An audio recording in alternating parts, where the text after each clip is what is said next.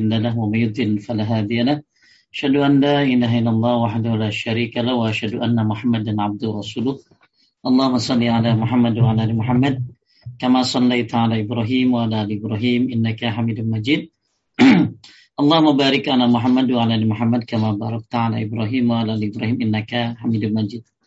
Alhamdulillah Bapak Ibu sekalian yang dimuliakan oleh Allah Subhanahu wa taala. Pada hari ini Allah mudahkan kita untuk meraih salah satu daripada kemuliaan meraih salah satu daripada tanda-tanda husnul khotimah. Di antaranya perkataan ulama salaf tentang menuntut ilmu man mata taliban ilmi fa huwa min alamati husnul khotimah li'annahu mata 'ala ta'atil 'azimah. Siapa yang mati dalam keadaan menuntut ilmu, maka dia termasuk di antara orang-orang yang husnul khotimah, tanda-tandanya karena dia berada dalam ketaatan yang azimah yang sangat besar. Bahkan salah satu sebab setan menggiring manusia dalam kesesatan adalah karena karena ilmu. Ya, oleh karena itu ilmu adalah cahaya kata Ibnu Jauzi. Faiza atfa fid Ketika ilmu itu cahaya ilmu sudah padam, maka setan dengan mudah menyesatkan manusia sekehendak ke mana dia suka. Maka lindungilah kita semuanya dari kesesatan, dari syubhat, dan dari godaan syaitan dengan cara menuntut ilmu. Fil ilmi takun nufus wal amwal rahisah fi jalbi ridullah. Dengan menuntut ilmu, insya Allah Allah subhanahu wa ta'ala akan berikan kita kemudahan dalam segala hal. Hmm, bagus. Masya Allah. Bagus ya? Iya. Ya, ada. Ayah ngajar dulu ya. Ah, nanti lagi ya.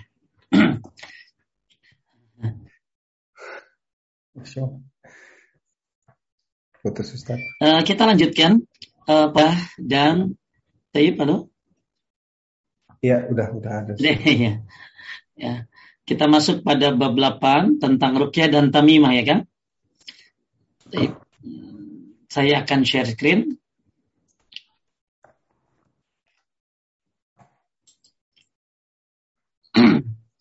Kelihatan kan? Kelihatan, Ustaz. Oke. Okay.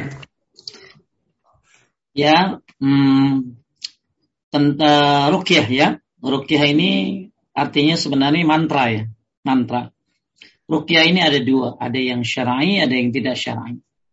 Kalau yang syar'i ya biasanya dibacanya kencang.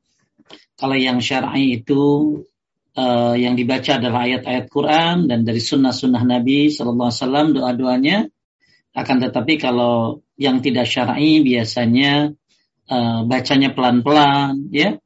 Uh, kemudian bacaannya juga tidak jelas apa yang dia baca. Nah, ini kita harus mengetahui tentang rukyah yang syar'i dan yang tidak syar'i. Kemudian tamimah, tamimah ini sudah pernah kita bahas di bab sebelumnya yaitu tentang jimat. Intinya jimat adalah kesyirikan. Ya, cuma dia bisa masuk pada syirik besar dan syirik kecil. Kalau dia masuk pada syirik besar ketika dia menganggap semua pertolongannya berdasarkan jimat tersebut, maka itu syirik besar. Tapi kalau ternyata dia bilang ini semua dari Allah, lewat jiwat ini, maka itu syirik kecil.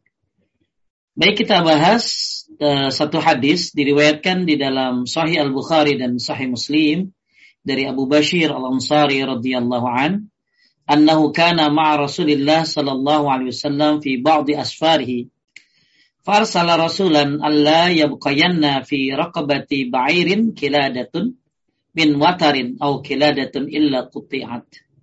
Oleh Kang Rashid artinya? Eh, bahwa dia pernah bersama Rasulullah Shallallahu Alaihi Wasallam dalam salah satu perjalanan beliau, beliau lalu mengutus seorang utusan untuk mengumumkan supaya tidak terdapat lagi leher unta, kalung dari tali busur panah atau kalung apa pun kecuali harus diputuskan. Baik, Masya Allah. Nabi sangat perhatian terhadap kesyirikan. Walaupun itu sekedar tali busur panah. Ya, jadi kalau orang-orang dulu itu kan, kalau tali busur panah sudah lama, ya sudah kendor, maka dibuka, ya lalu dijadikan jimat untuk dikalungkan di leher-leher onta.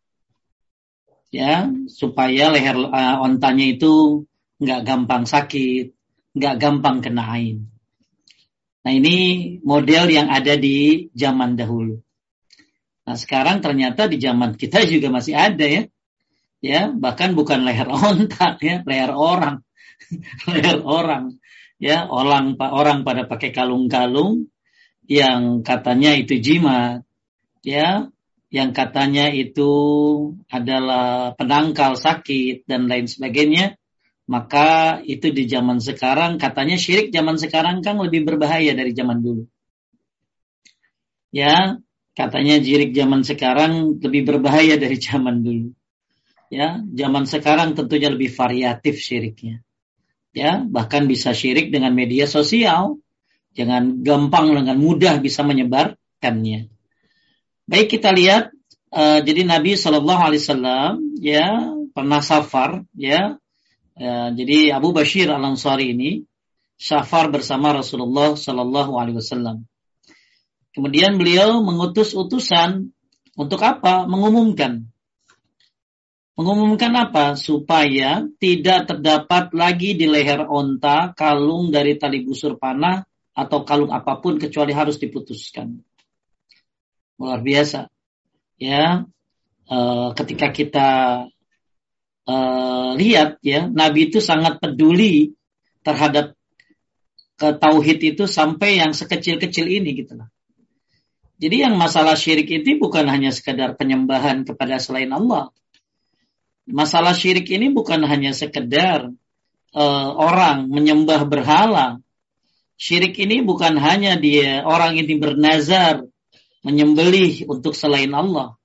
Tapi ini juga dalam hal-hal yang masalah-masalah yang kelihatannya remeh gitu ya. Ya, cuma kalung dari tali busur yang ditaruh di leher-leher onta. Mungkin kelihatannya remeh ya, tapi ternyata ini bisa membuat manusia tidak beruntung selamanya. Jadi jangan pernah remehkan hal-hal yang bersifat kecil dalam syariat. Contoh kan, azab kubur Gara-gara apa salah satunya kan? Salah satunya. Uh, salah satunya karena tidak bersih kencingnya oh, ya. Kencingnya Iya, kencingnya kan tidak bersih kencingnya. Ya. Nah, itu kan bukan suatu hal yang besar ya kan? Ya. Tapi bisa menyebabkan azab kubur. Kalau orang gara-gara air kencing saja bisa diazab kubur gimana gara-gara syirik? Ya. ya, kalau gara-gara kencing bisa dipukul sama malaikat munkar dan nakir yang pukulannya itu memakai sebuah anggaplah palu yang kalau dipukul ke gunung maka gunung itu akan hancur. Gimana dengan kesyirikan? Kemudian juga namimah ya itu besar kalau namimah, giba banyak sebab-sebab azab kubur. Kalau jadi teori perbandingannya, kalau gara-gara air kencing saja orang bisa diazab kubur, gimana gara-gara kesyirikan? Kesyirikan ini kalau orang kencing kan kan nggak nggak nyekutuin Allah kan? Akan, ya orang kencing kan nggak nyekutuin Allah ya dia kencingnya buang kencing kan. Hmm. Tapi ketika ada orang yang kencing saja bisa menyebabkan azab kubur karena tidak bersih ceboknya, bagaimana dengan orang yang melakukan kesyirikan walaupun itu syirik kecil. Jadi jangan pernah rengge, remeh, anggap remeh kesyirikan kecil. Saya pernah ngajar tentang uh, apa tentang ini ya tentang tentang tentang cebok ya. Saya tidak tentang cebok. Pokoknya tentang tohara aja. Lalu ada bapak-bapak bilang gini, apakah kita harus sampaikan kepada masyarakat sholat berjamaah atau hal-hal yang kencing yang kecil-kecil begini Pak Ustadz yang remeh gitu. Jadi dia anggap masalah tohara itu masalah remeh gitu. Dia dianggap masalah tohara itu mendingan masyarakat tuh ajarin salat jamaah aja ke masjid gitu loh. Yang hmm. penting orang ke masjid. Lah gimana ke masjid? Orang dia cebok kayak gak bener. Gimana salatnya mau diterima? Kalau dia salatnya gak bener. Sama ada halnya dengan kesyirikan ya gimana dia akan masuk surga kalau ternyata ya ada kesyirikan. Makanya kita belajar hal-hal syirik ini dari yang paling kecil sampai yang paling besar. Dan jangan pernah anggap remeh kesyirikan.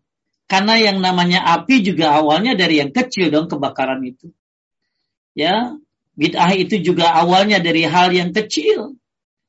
Termasuk dengan kesyirikan. Awalnya dari hal yang kecil. Lama-lama akhirnya diterbiasa di masyarakat. Baik kita lihat syarahnya. Ya, syarahnya. Dahulu, lanjutkan. Eh, dahulu jika tali busur sudah usang, maka orang-orang jahiliyah menggantinya dengan yang baru. Dan tali yang usang itu dikalungkan di leher hewan dengan disertai keyakinan bahwa perbuatan demikian dapat menolak ain dari hewan tersebut. Oke.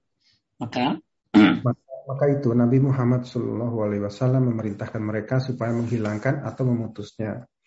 Hal ini sebagai usaha beliau terkait pemberitahuan kepada mereka bahwa tali busur tidak bisa menolak atau mencegah suatu apa pun. Jadi mereka itu ketakutan, takut kalau ontanya kena ain. Ontanya kena ain, jadi ain itu kan bisa kena sama apa aja ya Kang ya? Sampai sama kendaraan, sampai sama harta, bahkan bisa kata Syekh Utsaimin bisa membengkokkan besi, bahkan kata beliau juga bisa menjatuhkan pesawat. Maka uh, ain ini nyata dan orang Arab ketakutan dengan ain. Maka Akang suka lihat mobil-mobil di Arab tuh kan suka ada tulisan apalagi mobil-mobil bagus ya. Masya Allah, tabarakallah. Suka lihat gitu. Nah itu tuh tulisan-tulisan gitu dijual di toko underdeal tuh Kang. Oh gitu. Bukan toko underdeal Senin ya, bukan ya. Senin nggak akan, nggak bakalan ada. Bapak-bapak nyari stiker Masya Allah, Tabarakallah buat di mobil. Tapi saya waktu itu mesen sama pelajar di Arab, tolong cariin dong yang tulisan Masya Allah, Tabarakallah gitu. Ternyata emang di toko-toko underdeal di Arab dijual. Biasanya itu ditaruh di belakang Kang, stiker itu di mobil. Supaya terhindar dari apa? Ain. Ya, terhindar dari ain. Nah, itu benar tuh Kang. Tulisan seperti itu pengingat bahwa semua atas kehendak Allah, semua atas keberkahan dari Allah. Supaya orang nggak apa tadi, nggak ain. Jadi kalau kita takut kena ain, ya kita lakukan hal-hal yang benar sesuai syariat. Anda takut kena ain, ya sudah, Anda rajin zikir pagi dan sore. Ya, Anda takut kena ain, ya rajin-rajin zikir habis sholat. Takut kena ain, jangan suka pamer-pamer. Ya, ya takut kena ain tapi pamer-pamer baik ya, ya bisa kena tuh. Ya. Nah, orang uh, itu satu jadi kalau kita takut sesuatu, ya cari pencegahnya apa? Ya. Akan tetapi orang dulu takut sama ain tapi caranya salah. Apa caranya? Caranya dia taruhlah di leher hewan onta tersebut busur yang sudah sudah lama dipasang untuk anak panah, mungkin udah kendor, udah jelek, diganti dengan yang baru dan busur yang lama inilah yang dikalungkan kepada hewan tersebut dengan tujuan ini akan menghindari dari ain buat hewan hewan peliharaannya. Ini cara yang salah.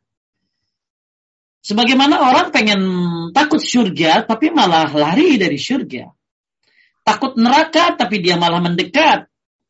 Ketika kita takut ain, maka hendaknya kita cari hal-hal sesuai syariat yang membuat kita selamat dari ain.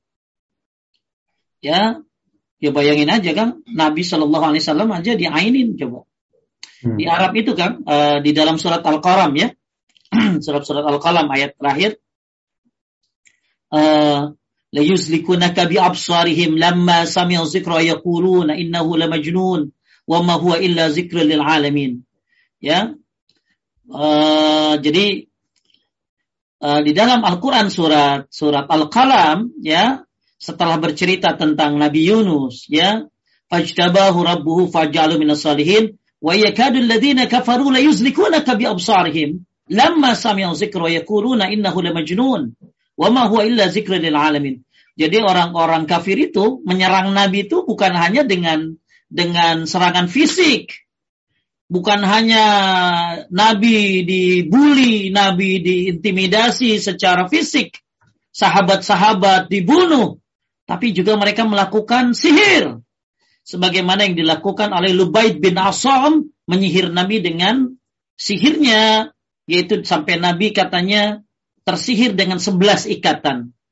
Nah termasuk yang dilakukan oleh orang-orang kafir Quraisy adalah Nabi diainikan. Jadi katanya di dalam tafsir yang saya baca di Arab eh, di zaman Nabi itu ada orang kan kalau mengaini sesuatu, mengaini sesuatu, dia lihat sesuatu kan, itu onta bisa langsung jatuh gitu. Hmm. Sampai-sampai di dalam kitab tafsir dibilang orang ini kalau mau ngainin sesuatu, mengainkan, ya itu sampai puasa dua atau tiga hari, hmm. uh, supaya airnya pas gitu loh. Nah, air, maka Allah swt berfirman di dalam surat al, uh, al apa al falak wa min syarri hasidin Idza hasad. Dari kejahatan. Wabin syari hasidin dari kejahatan orang-orang yang hasad. Karena biasanya orang-orang yang ain ini muncul dari orang-orang yang hasad. Tapi ain ini bisa saja bentuknya tidak tidak tidak hasad, tapi juga bisa saja berbentuk pujian, tapi tanpa memuji Allah Subhanahu wa taala. Nah, jadi di zaman Nabi Shallallahu Alaihi Wasallam, Nabi pun termasuk diserang dengan ain dalilnya surat ini ya tadi Al-Qalam ayat terakhir. Ya Nabi diserang oleh Ain juga kan. Tapi Allah selamatkan Nabi. Makanya uh, disunnahkan kita untuk baca doa agar terhindar dari apa tadi? Dari dari Ain. Ya, salah satu doanya yang uh, mungkin Bapak Ibu bisa apa? Bisa bisa hafalkan yaitu Sebentar ya. Ini, ini doa di mana Nabi Shallallahu Alaihi Wasallam uh, kelihatan nih kan? Belum ya? Ah, ini. Belum. Oke, oke, oke, oke. Nah ini kan. Ada nggak? Ya, kelihatan Ustaz. Ya, nah, ini ini termasuk doanya. Sebentar ada lagi satu yang buat anak-anak yang ini nih. Ah ini dia. ini bagus doa Nabi baca ini termasuk Nabi baca ini buat Hasan dan Husain. Ya, Nabi juga baca ini eh, termasuk Nabi Ibrahim juga baca ini kan. Buat anaknya siapa Nabi Ibrahim tuh? Ishak dan Ismail. Ismail. Coba lihat ibu-ibu ya. Jadi ain, jadi kenapa orang Arab itu make apa tadi? Make make kalung dari busur buat ontanya. Karena takut ontanya kena ain. Kalau ontanya kena ain bisa sakit, bisa mati. Maka mereka takut tapi takutnya akhirnya salah. Malah takut takutnya kalau kita takut onta takut habar apa kalau kita takut ain maka harusnya kita zikir ya dan lain sebagainya. Termasuk buat harta apa kan kalau ain.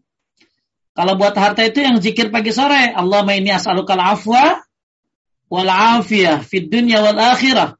Allahumma inni as'aluka al-afwa wal afiyah fid dini wad dunyaya wa ahli wa ma wa mali. Allahumma astur aurati wa amin rawati. Allahumma mahfazni min bani yadayya min khalfi wa an yamini wa an shimali wa min fawki wa a'udzu bi azumatika nuqtala min tahti. Apal Bu? Kang? Apal? Uh, mungkin kalau baca apal kali ya. Ya, mungkin yang baca jikir pagi sore banyak ya, cuman mungkin belum hafal. Ya, nanti juga hafal lama-lama insya Allah. Nah, itu tuh itu untuk uh, doa agar terhindar dari ain apa kan? Harta. Dari ain dari ain apa aja termasuk harta. Ya, makanya uh, kita nggak boleh seujon sama orang ya. Wah lu ngainin gua ya gitu kita nggak usah ya. Ya, nggak kita nggak tahu orang ngainin kita kan nggak tahu karena ain ini kan pandangan mata dibarengi dengan hasad, ya, itu salah satunya. Tapi yang penting kita punya benteng aja, punya benteng. Kita harus punya benteng. Maka jangan, maka ulama salaf menyuruh kita jangan sampai tinggalin zikir pagi sore. Kalau nggak bisa baca setengahnya, kalau nggak bisa baca sedikitnya. Nah ketika anda takut ain terkena dengan harta ya zikir pagi sore tadi tuh di antaranya doa Allah ini As'aluka al-afwa wal afiyah fid dunya wal akhirah. Allahumma inni as'aluka al-afwa wal afiyah fid dini wad dunya ya wa ahli wa mali. Allah mastur aurati wa amin rawati. Allah mahfazni min baini yadayya wa min khalfi an yamini wa shimali wa min fawqi wa a'udzu bi min tahti. itu bagus untuk dibaca. Itu kan jikir pagi sore setiap baca satu kali satu kali saja agar kita dihindari dari segala macam ain termasuk ain untuk harta kita. Nah orang Arab ya malah pakai kalung dan dia berkeyakinan kalung ini bisa menyelamatkan dari ain. Nah ini termasuk kesalahan dan termasuk kesyirikan. Nah kalau untuk melindungi anak-anak doanya ini ya. U'izukuma bikalimatin lahi tammati min kulli syaitanin wahamatin wa min kulli ainin lamatin. Ya. Nah udah sampai situ aja tuh. Ya, saya ini tandain ya. Ini doa siapa tadi? Nabi buat siapa tadi? Hasan dan Hussein agar tidak terkena ain. Termasuk Nabi Ibrahim buat siapa tadi? Ishak dan Ismail. Ya, ini kalau anaknya dua, Kang. Kalau anaknya satu, uizuku, ya, uizu, ya, uizu bi kalimatillah, uizu bi kalimatillah tamatim, ya itu. Kalau anaknya banyak, uizukum, ya, uizukum bi kalimatillah tamati, ya. Tapi kalau anaknya dua, uizukuma bi kalimatillah tamati, ya. Kalau anaknya satu gimana tadi? Uizu bi kalimatillah tamati min Eh, kulli syaitanin Muhammadin wa min kulli ainin lammatin. Nah ini, ini. Sampai sini saja doanya, cukup pendek yuk. Ya, bisa bacakan? U'aizukuma bi kalimat akan anaknya dua kan? Ya, dua, dua. Ya, ya. U'aizukuma bi kalimatin lahi tammati min kulli syaitanin Muhammadin wa min kulli ainin lammatin. Udah segitu doang. Ya. Taib kita kembali lagi kepada uh, pembahasan uh, kita. Jadi uh, Nabi Shallallahu Alaihi Wasallam uh, menyuruh kepada uh, utusannya supaya menghilangkan atau memutuskan uh, apa tuh jimat-jimat yang terdapat pada onta yaitu kalung-kalung busur tadi. Hal ini sebagai usaha. Usaha apa? Usaha beliau terkait pemberitahuan kepada mereka bahwa tali busur tidak bisa menolak atau mencegah sesuatu apa pun. Tapi kita lihat faedah daripada hadis ini, lanjut ya. Uh, faedahnya yang pertama menggantungkan tali busur atau ataupun panah untuk menghilangkan bala atau dijadikan alat penangkal hukumnya ialah sama dengan menggantungkan jimat. Oke. Kalau di kita apa kan yang digantungin teh? Kalung kan. Uh, kalau di ini kalau di mobil oh, kalau di mobil teh suka ini Kang ada kalungin seped ini sendal. Hah, sendal. Iya, tapi sendal yang mainan gitu loh. Hmm. Jadi kalau ngalungin, uh, jadi misalnya ya sepatu, Kang. Jadi kalau kita ngalungin itu, uh, itu kan parfum misalnya ya, parfum ya, parfum. Hmm. Nggak ada keyakinan apa-apa, ya ini mah parfum gitu loh. Jadi hmm. uh, saya pernah lihat ada ada sepatu kecil ya kan, sepatu kecil itu ditaruh di kaca kaca tengah dan ternyata memang ada keyakinan orang kalau sepatu ditaruh di di kaca spion tuh bisa ini, bisa itu dan lain sebagainya. Tapi hmm. kalau kita misalnya taruh itu ya, itu parfum misalnya ya, lalu kita nggak punya keyakinan, nggak masalah kan?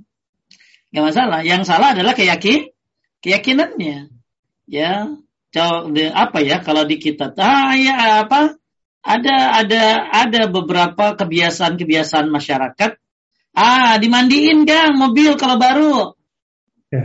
ah, dimandiin kembang biar selamat katanya. Ah, ini enggak ya. Dia aja mandi belum udah mandiin mobil nih. Ya. Jadi ya, ada mobil dimandiin kembang biar selamat. Nah, itu enggak enggak apa? Uh, tidak syar'i seperti itu. Jadi Bapak Ibu kita punya harta tentunya, ya motor, ya mobil, apalagi yang bagus-bagus ya, yang mobilnya banyak berderetnya, ya, namanya juga Crazy Rich, ya, Crazy Rich, ya, uh, mungkin, ya, mungkin banyak, ya, alhamdulillah disyukurin. Tapi ingat, ya, untuk melindungi mobil-mobil Anda, yaitu dengan cara zikir pagi dan sore khususnya, ya, atau di mobil sering-sering baca falak dan Anas dan jadikanlah kendaraan Anda sebagai sarana ibadah. Dalam tafsir Ibnu Katsir disebutkan sebuah riwayat bahwa kendaraan itu ada tiga. Kendaraan yang membawa pahala. ya kendaraannya dipakai buat ibadah, ya buat ke masjid, ya. Uh, yang kedua kendaraannya tidak memberikan manfaat apa-apa, hanya sekedar buat jalan-jalan saja. Yang terakhir kendaraannya jadi dosa. Ya dengan kendaraan itu dia berbuat maksiat. Oleh karena itu uh, memiliki uh, ini kan kita bicara nih onta ya, onta gitu ya. Kalau zaman Nabi ya onta gitu. Tapi kalau zaman sekarang tentunya kendaraan-kendaraan yang bagus-bagus. Kita yang memiliki harta, baik kendaraan, kalau memang takut terkena ain, ya bacalah zikir pagi dan sore. Pergunakanlah kendaraanmu untuk untuk uh, ibadah ya di mobil ya mungkin baca murattal ya saya luar biasa kan pernah saya di ya itu ibu-ibu kaya ya. Jadi uh, jadi naik mobil tuh satu-satu gitu kan. Ustadz naik mobil itu aja ya. ya udah. Terus begitu saya di mobil tuh duduk ya komersi apa saya nggak tahu. Itu ada kertas Kang di di kan kalau di belakang jok suka ada tempat ya, ada kantong ya. Oh ya. Saya lihat, wih, ternyata ibu itu ngapalin doa-doa lagi di mobil gitu ya. Ya, wow ini doa-doa hafalan, ya hafalan dia masya Allah. Jadi kan tempat uh, mau kendaraan kita tempat yang berpahala. Ya, termasuk zikir pagi dan sore. Nah, supaya terhindar dari apa tadi? Ain, ya, terhindar dari ain. Baik, uh, jadi hati-hati kendaraannya supaya selamat, ya, bukan dengan cara menaruh jimat di kaca spion tengahnya, atau dengan ada juga sih Kang itu Quran sama sajadah tuh ditaruh di depan Kang. Tapi ternyata tujuannya biar nggak uh, maling kasihan gitu kan. Ish, jangan jangan ngituin mobil ini ada Qurannya, ada sajadahnya nih orang soleh gitu ya. Jadi bukan karena dia buat baca, tapi supaya maling kagak kagak ngerampok dia. Ini salah juga. Ya. Nah, Uh, jadi gimana cara supaya kendaraan kita barokah tadi pakai buat ibadah ya. Kemudian jangan lupa ketika keluar dari rumah baca doa bismillahirrahmanirrahim wala haula wala quwata illa billah. Bahkan kalau bisa tambahin Kang Allahumma inni a'udzubika an adilla au udalla au azilla au uzalla au adlima au udlama au ajhala ayujhala alayya tuh itu minta supaya tidak dibodohi, tidak ngebodohi, tidak disesatkan, tidak menyesatkan, ya. Uh, itu doa yang bagus ketika naik kendaraan. Ya, ketika kendaraan bergerak baca ya subhanalladzi sakhara lana, maka isilah kendaraan kita dengan zikir-zikir kepada Allah Subhanahu wa taala agar kendaraan kita berkah dan berpahala dan terlindung dari ain dan jangan ketika kita takut kendaraan ter, terkena ain tapi dengan cara-cara yang syirik. Dimandiin kembang lah, ditaruh keris lah di ini di itu, ya, ditaruh uh, apa tadi yang uh, sesuatu di kaca spion yang katanya ini bisa begini bisa begini, maka mobilmu ada kesyirikan di dalamnya dan ini berbahaya. Yang kedua lanjut. Uh, yang kedua membatalkan keyakinan bahwa kalung yang dikenakan manusia apa pun jenisnya bisa mendatangkan manfaat bagi dirinya. Oke, ya. Uh, kita sudah bahas ya kan kalung yang ada apa tuh? Ada ilmiahnya ya Kang ya. Ada yang ada ilmiahnya, ada kalung yang memang nggak ada ilmiahnya gitu. Kalau memang itu kalung ada ilmiahnya, penelitiannya berdasarkan sumber-sumber yang terpercaya, penelitian yang dalam, rekomendasi dari dokter, itu nggak apa-apa, ya. Itu kauni namanya ilmiah. Tapi kalau hmm. kalungnya nggak ilmiah, cuma katanya katanya katanya ya jangan ya jangan uh, terus yang ke uh, yang ketiga yang ketiga menghilangkan kemungkaran baik ya kalau bisa kalau memang kita punya kekuatan maka hilangkanlah kemungkaran yang bisa kita lakukan ya uh, man ra'a minkum munkaran falyughayyir biyadi. Ya kalau nggak bisa fabilisani. Kalau nggak bisa fabi qalbi fadzalika ad'aful iman. Kalau kita lihat kemungkaran, ya kita cegah, ya dengan tangan kita. Ketika lihat ada kesyirikan, cegah, ya. Nggak boleh nih pak, ya. Maaf ini apa, ya. Ya ketika kita lihat uh, apa ada orang yang yang melakukan kesyirikan nggak bisa pakai tangan ya kita pakai lisan. Nggak bisa juga karena mungkin kita takut ya maka dengan hati. Maka ini adalah selemah-lemahnya iman. Maka Nabi Shallallahu Alaihi Wasallam luar biasa amar ma'ruf nahi mungkarnya. Karena Nabi sayang sama umatnya. Ya kedudukan Nabi itu kayak apa sih kan ya Nabi itu seperti yang apa yang sedang melihat dari kejauhan akan ada musuh yang datang menyerang. Maka Nabi memberitahu kepada uh, kepada uh, umatnya tentang musuh tersebut. Nabi begitu cinta kepada kita, maka Nabi melarang eh, hal-hal uh, yang beripat kesyirikan, karena syirik ini bisa menjatuhkan derajat manusia bagaikan jatuh dari langit lalu diterbangkan angin atau disambar sambar burung entah ke mana.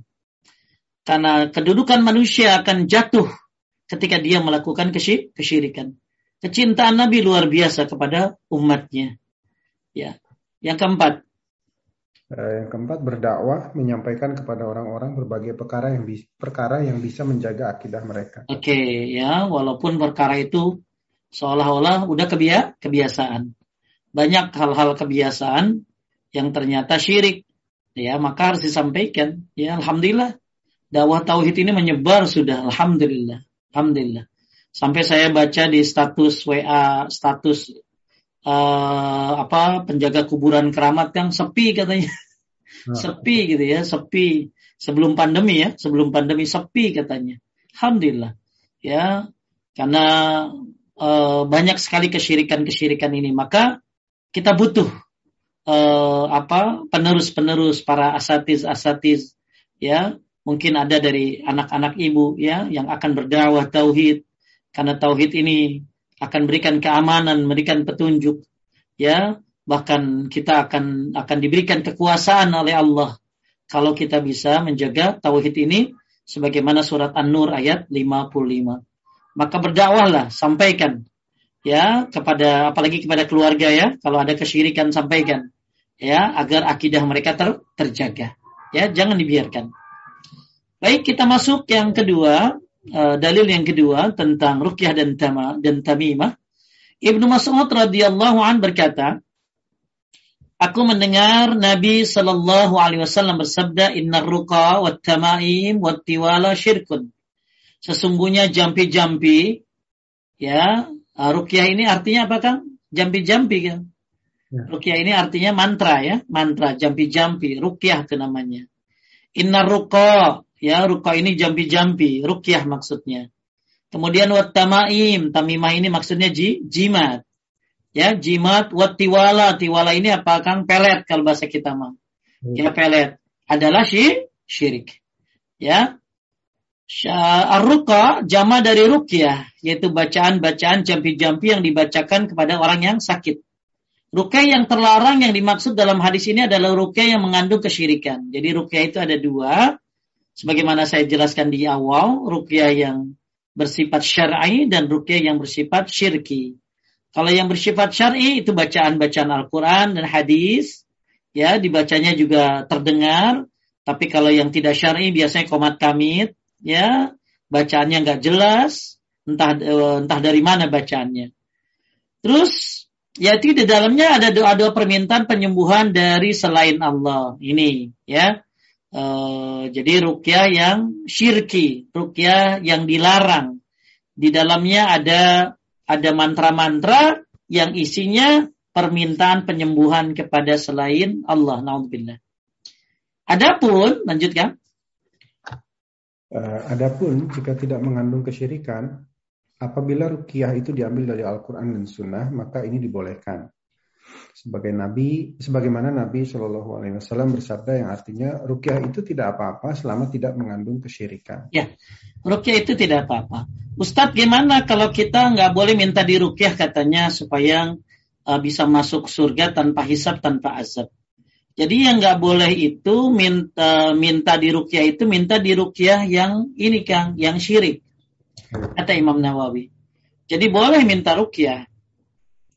Asalkan rukyah yang bukan syirik. Yang yang nggak boleh di rukyah itu yang nggak masuk surga tanpa hisap tanpa azab itu orang yang tidak mau di rukyah. Maksudnya jangan sampai Anda di rukyah dengan rukyah yang tidak syar'i. Rukyah yang tidak syar'i seperti tadi ya rapalan-rapalan yang gak jelas, bacaannya juga entah apa, ya. Maka hati-hati.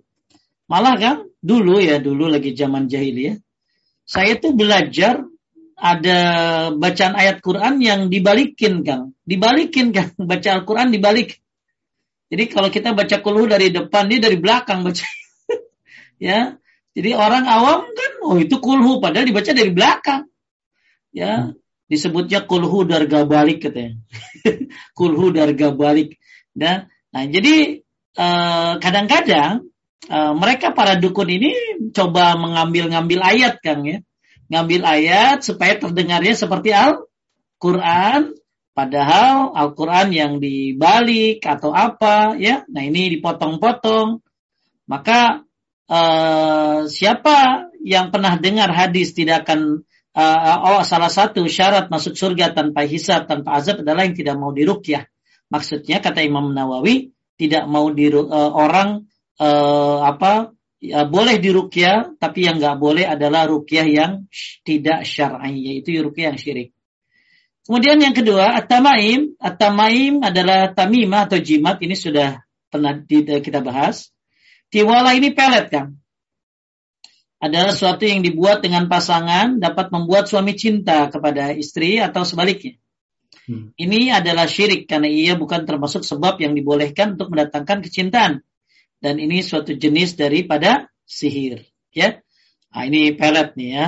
Uh, apa termasuk uh, apa pelet ini kalau di kita ini suka pakai sesuatu ya, sesuatu sesuatu yang bisa orang jadi senang ya Sampai-sampai ada ibu-ibu saking pengen supaya suaminya cinta kan, dia pakai susuk di sini ya, sama di kemaluannya. Ya, hmm. dia cerita sama saya.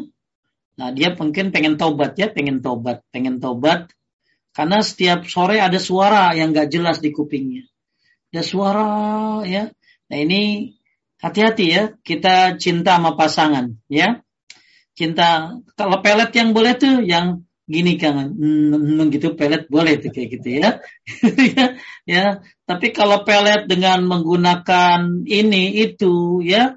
Menggunakan uh, biasanya kalau media pelet itu suka saya nggak tahu ya uh, dukun-dukun itu suka pakai media pelet itu air laut kan ya hmm. pakai air laut ya. Terus mungkin karena singgah sana setan ada di laut kali ya Gang ya, ya karena mungkin Nyerorok Kidul ada di laut ada pakai air laut ya. Jadi biasa suka pakai air laut pakai ini pakai itu ya. Nah ini supaya apa? Supaya istrinya cinta supaya suaminya cinta. Uh, ya supaya suami istri cinta ya nggak usah pakai begini atuh ya. Nafkahin gitu ya. Kasih uang belanja sehari sejuta itu makin cinta itu mah ya. Tapi supaya makin cinta dengan cara yang cara yang tidak syar'i, malah ini akan menjadi kesyirikan. Malah yang tadi saya ceritakan tentang ibu tadi ya, maka ternyata, uh, rumah tangganya hancur, suaminya malah selingkuh. Padahal tujuan dia pakai susuk apa tujuannya? Supaya menarik suaminya biar tambah cinta, malah terjadi sebab sebaliknya. Enggak ada yang orang yang beruntung pakai pakai jimat. Nggak ada orang yang beruntung pakai pelet. Nggak ada orang yang beruntung dengan melakukan kesyirikan kepada Allah Subhanahu wa taala. Baik kita lihat faedah daripada hadis uh, dari Ibnu Mas'ud ini ya. Jadi dia mendengar Nabi bilang sungguhnya jampi-jampi, tamimah, jimat, tiwalah adalah syirik. Faedahnya lanjutkan. Uh, faedahnya yang pertama uh, penjagaan akidah dari hal-hal yang merusak walaupun perusak-perusak akidah itu banyak dilakukan orang. Oke, sebentar sebentar. Ini ya. Oke. Ya, penjaga faedah penjagaan akidah dari hal yang merusak kalau perusak itu banyak dilakukan orang ya. Jadi gini, jangan jadi pembenaran kalau itu dilakukan oleh orang, kalau itu salah gitu loh. Loh, si fulan kan melakukannya gitu loh. Tuh kiai itu begitu gitu loh ya. Jadi jangan mentang mentang. Jadi kalau udah kata Allah dan Rasulnya haram itu syirik, siapa pun yang melakukannya tidak bisa dibenarkan walaupun sudah jadi tradisi, walaupun sudah jadi kebia kebiasaan. Ya, jadi jangan mentang-mentang si fulan yang melakukannya, Ustadz Anu yang melakukannya, akhirnya jadi jadi yang syirik jadi tidak syirik. Jadi akidah ini harus dijaga. Walaupun e, masyarakat sudah pada rusak dalam akidahnya. Makanya orang baik itu ada dua, yang satu saleh, yang satu lagi muslih. Kalau saleh buat dirinya sendiri. Kalau muslih, dia juga saleh, juga berusaha berda berdakwah. Ya, lanjut nomor dua. Nomor dua, haramnya rukyah yang mengandung kesirikan dan hal itu bisa mengantarkan kepada syirik besar. Ya, hati-hati ya, Bapak Ibu. Rukyah yang mengandung kesyirikan bukan malah menghilangkan jinnya, malah jadi jinnya malah iso mandiri di tubuh kita gitu. Ya, malah jinnya jadi uh, jadi jadi tambah banyak malah bisa mengantarkan kepada kesyirikan besar. Terus tiga? Yang ketiga haramnya tamimah atau jimat dan hal itu termasuk syirik. Dan yang keempat haramnya tiwalah atau pelet dan termasuk syirik. Baik. Kemudian yang selanjutnya dari Abdullah bin Ukaim rahimahullah secara marfu' Man ta'allaqa syai'an wukila ilaih. Siapa yang menggantungkan suatu barang ya dengan anggapan barang itu punya manfaat atau dapat melindungi dirinya, niscaya dia akan dibiarkan bergantung padanya. Ya, Bapak, Ibu, misalnya ada orang pakai jimat, pakai cincin. Katanya dengan cincin ini dia akan selamat. Orang akan akan apa? akan senang sama dia. Tiba-tiba cincinnya lupa dia bawa. Wah, itu gelisahnya luar biasa kan. Gelisahnya luar biasa karena dia telah bergantung kepada cincin itu gitu loh. Ya, jadi siapa yang menggantungkan suatu barang? Maksudnya jimat. Ya, yang katanya bisa memberikan manfaat atau melindungi dirinya, niscaya akan dibiarkan dia bergantung padanya. Ya, dia akan bergantung pada benda tersebut. Ketika benda itu dia lupa bawa, ah dia punya prasangka, aduh, saya bakalan hancur nih, saya bakalan rugi nih, gitu. Ya, ketika dia bawa barang itu wah untung nih bakalan banyak nih ya nah, ini orang ini uh, wukila ilaih maka dia akan dibiarkan bergantung kepadanya. Naudzubillah. Di, dia dibiarkan dia bergantung kepada benda. Dibiarkan dia bergantung kepada selain selain Allah Subhanahu wa taala. Baik ini hampir sama pembahasannya. Kita lihat syarahnya sekarang. Lanjutkan.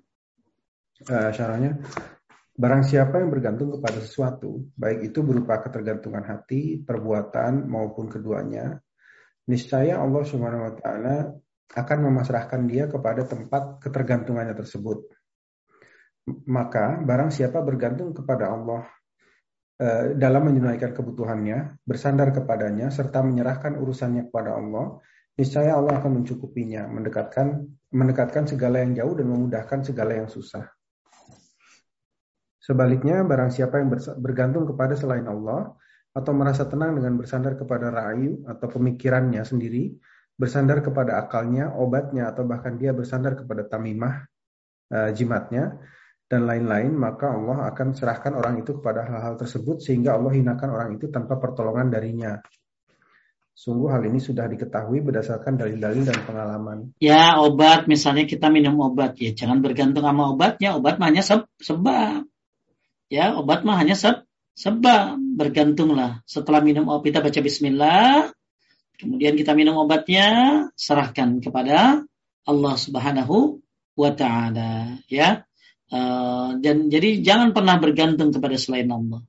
Ya, bergantunglah kepada Allah Subhanahu wa taala, apalagi bergantung kepada jimat-jimat, ya nggak boleh. Wa may yatawakkal 'ala Allah fa huwa hasbuh Siapa yang bertawakal kepada Allah, niscaya Allah akan mencukupkan keperluannya. Maka itu harus diingat bahwa seorang walaupun dia menjalani sebab-sebab yang syar'i serta dibolehkan, ya misalnya Bapak Ibu berobat ya, berobat, minum apa, habatus sauda, ya minum zam-zam, minum minyak zaitun, ya. Tapi jangan sampai dia menggantungkan jiwanya kepada sebab tersebut. Ya, walaupun oh saya ya uh, jangan menggantungkan sebab itu jangan menggantungkan jiwa kepada sebab tersebut. Bahkan dia harus bergantung hanya kepada Allah Subhanahu wa taala. Seperti ya vaksin kan, kan? Ya kita boleh divaksin lah, ini sebab itu mah. Ya, sebab ya uh, udah banyak fatwanya ya dari vaksin. Tapi ya kita kita hati kita bergantung kepada siapa?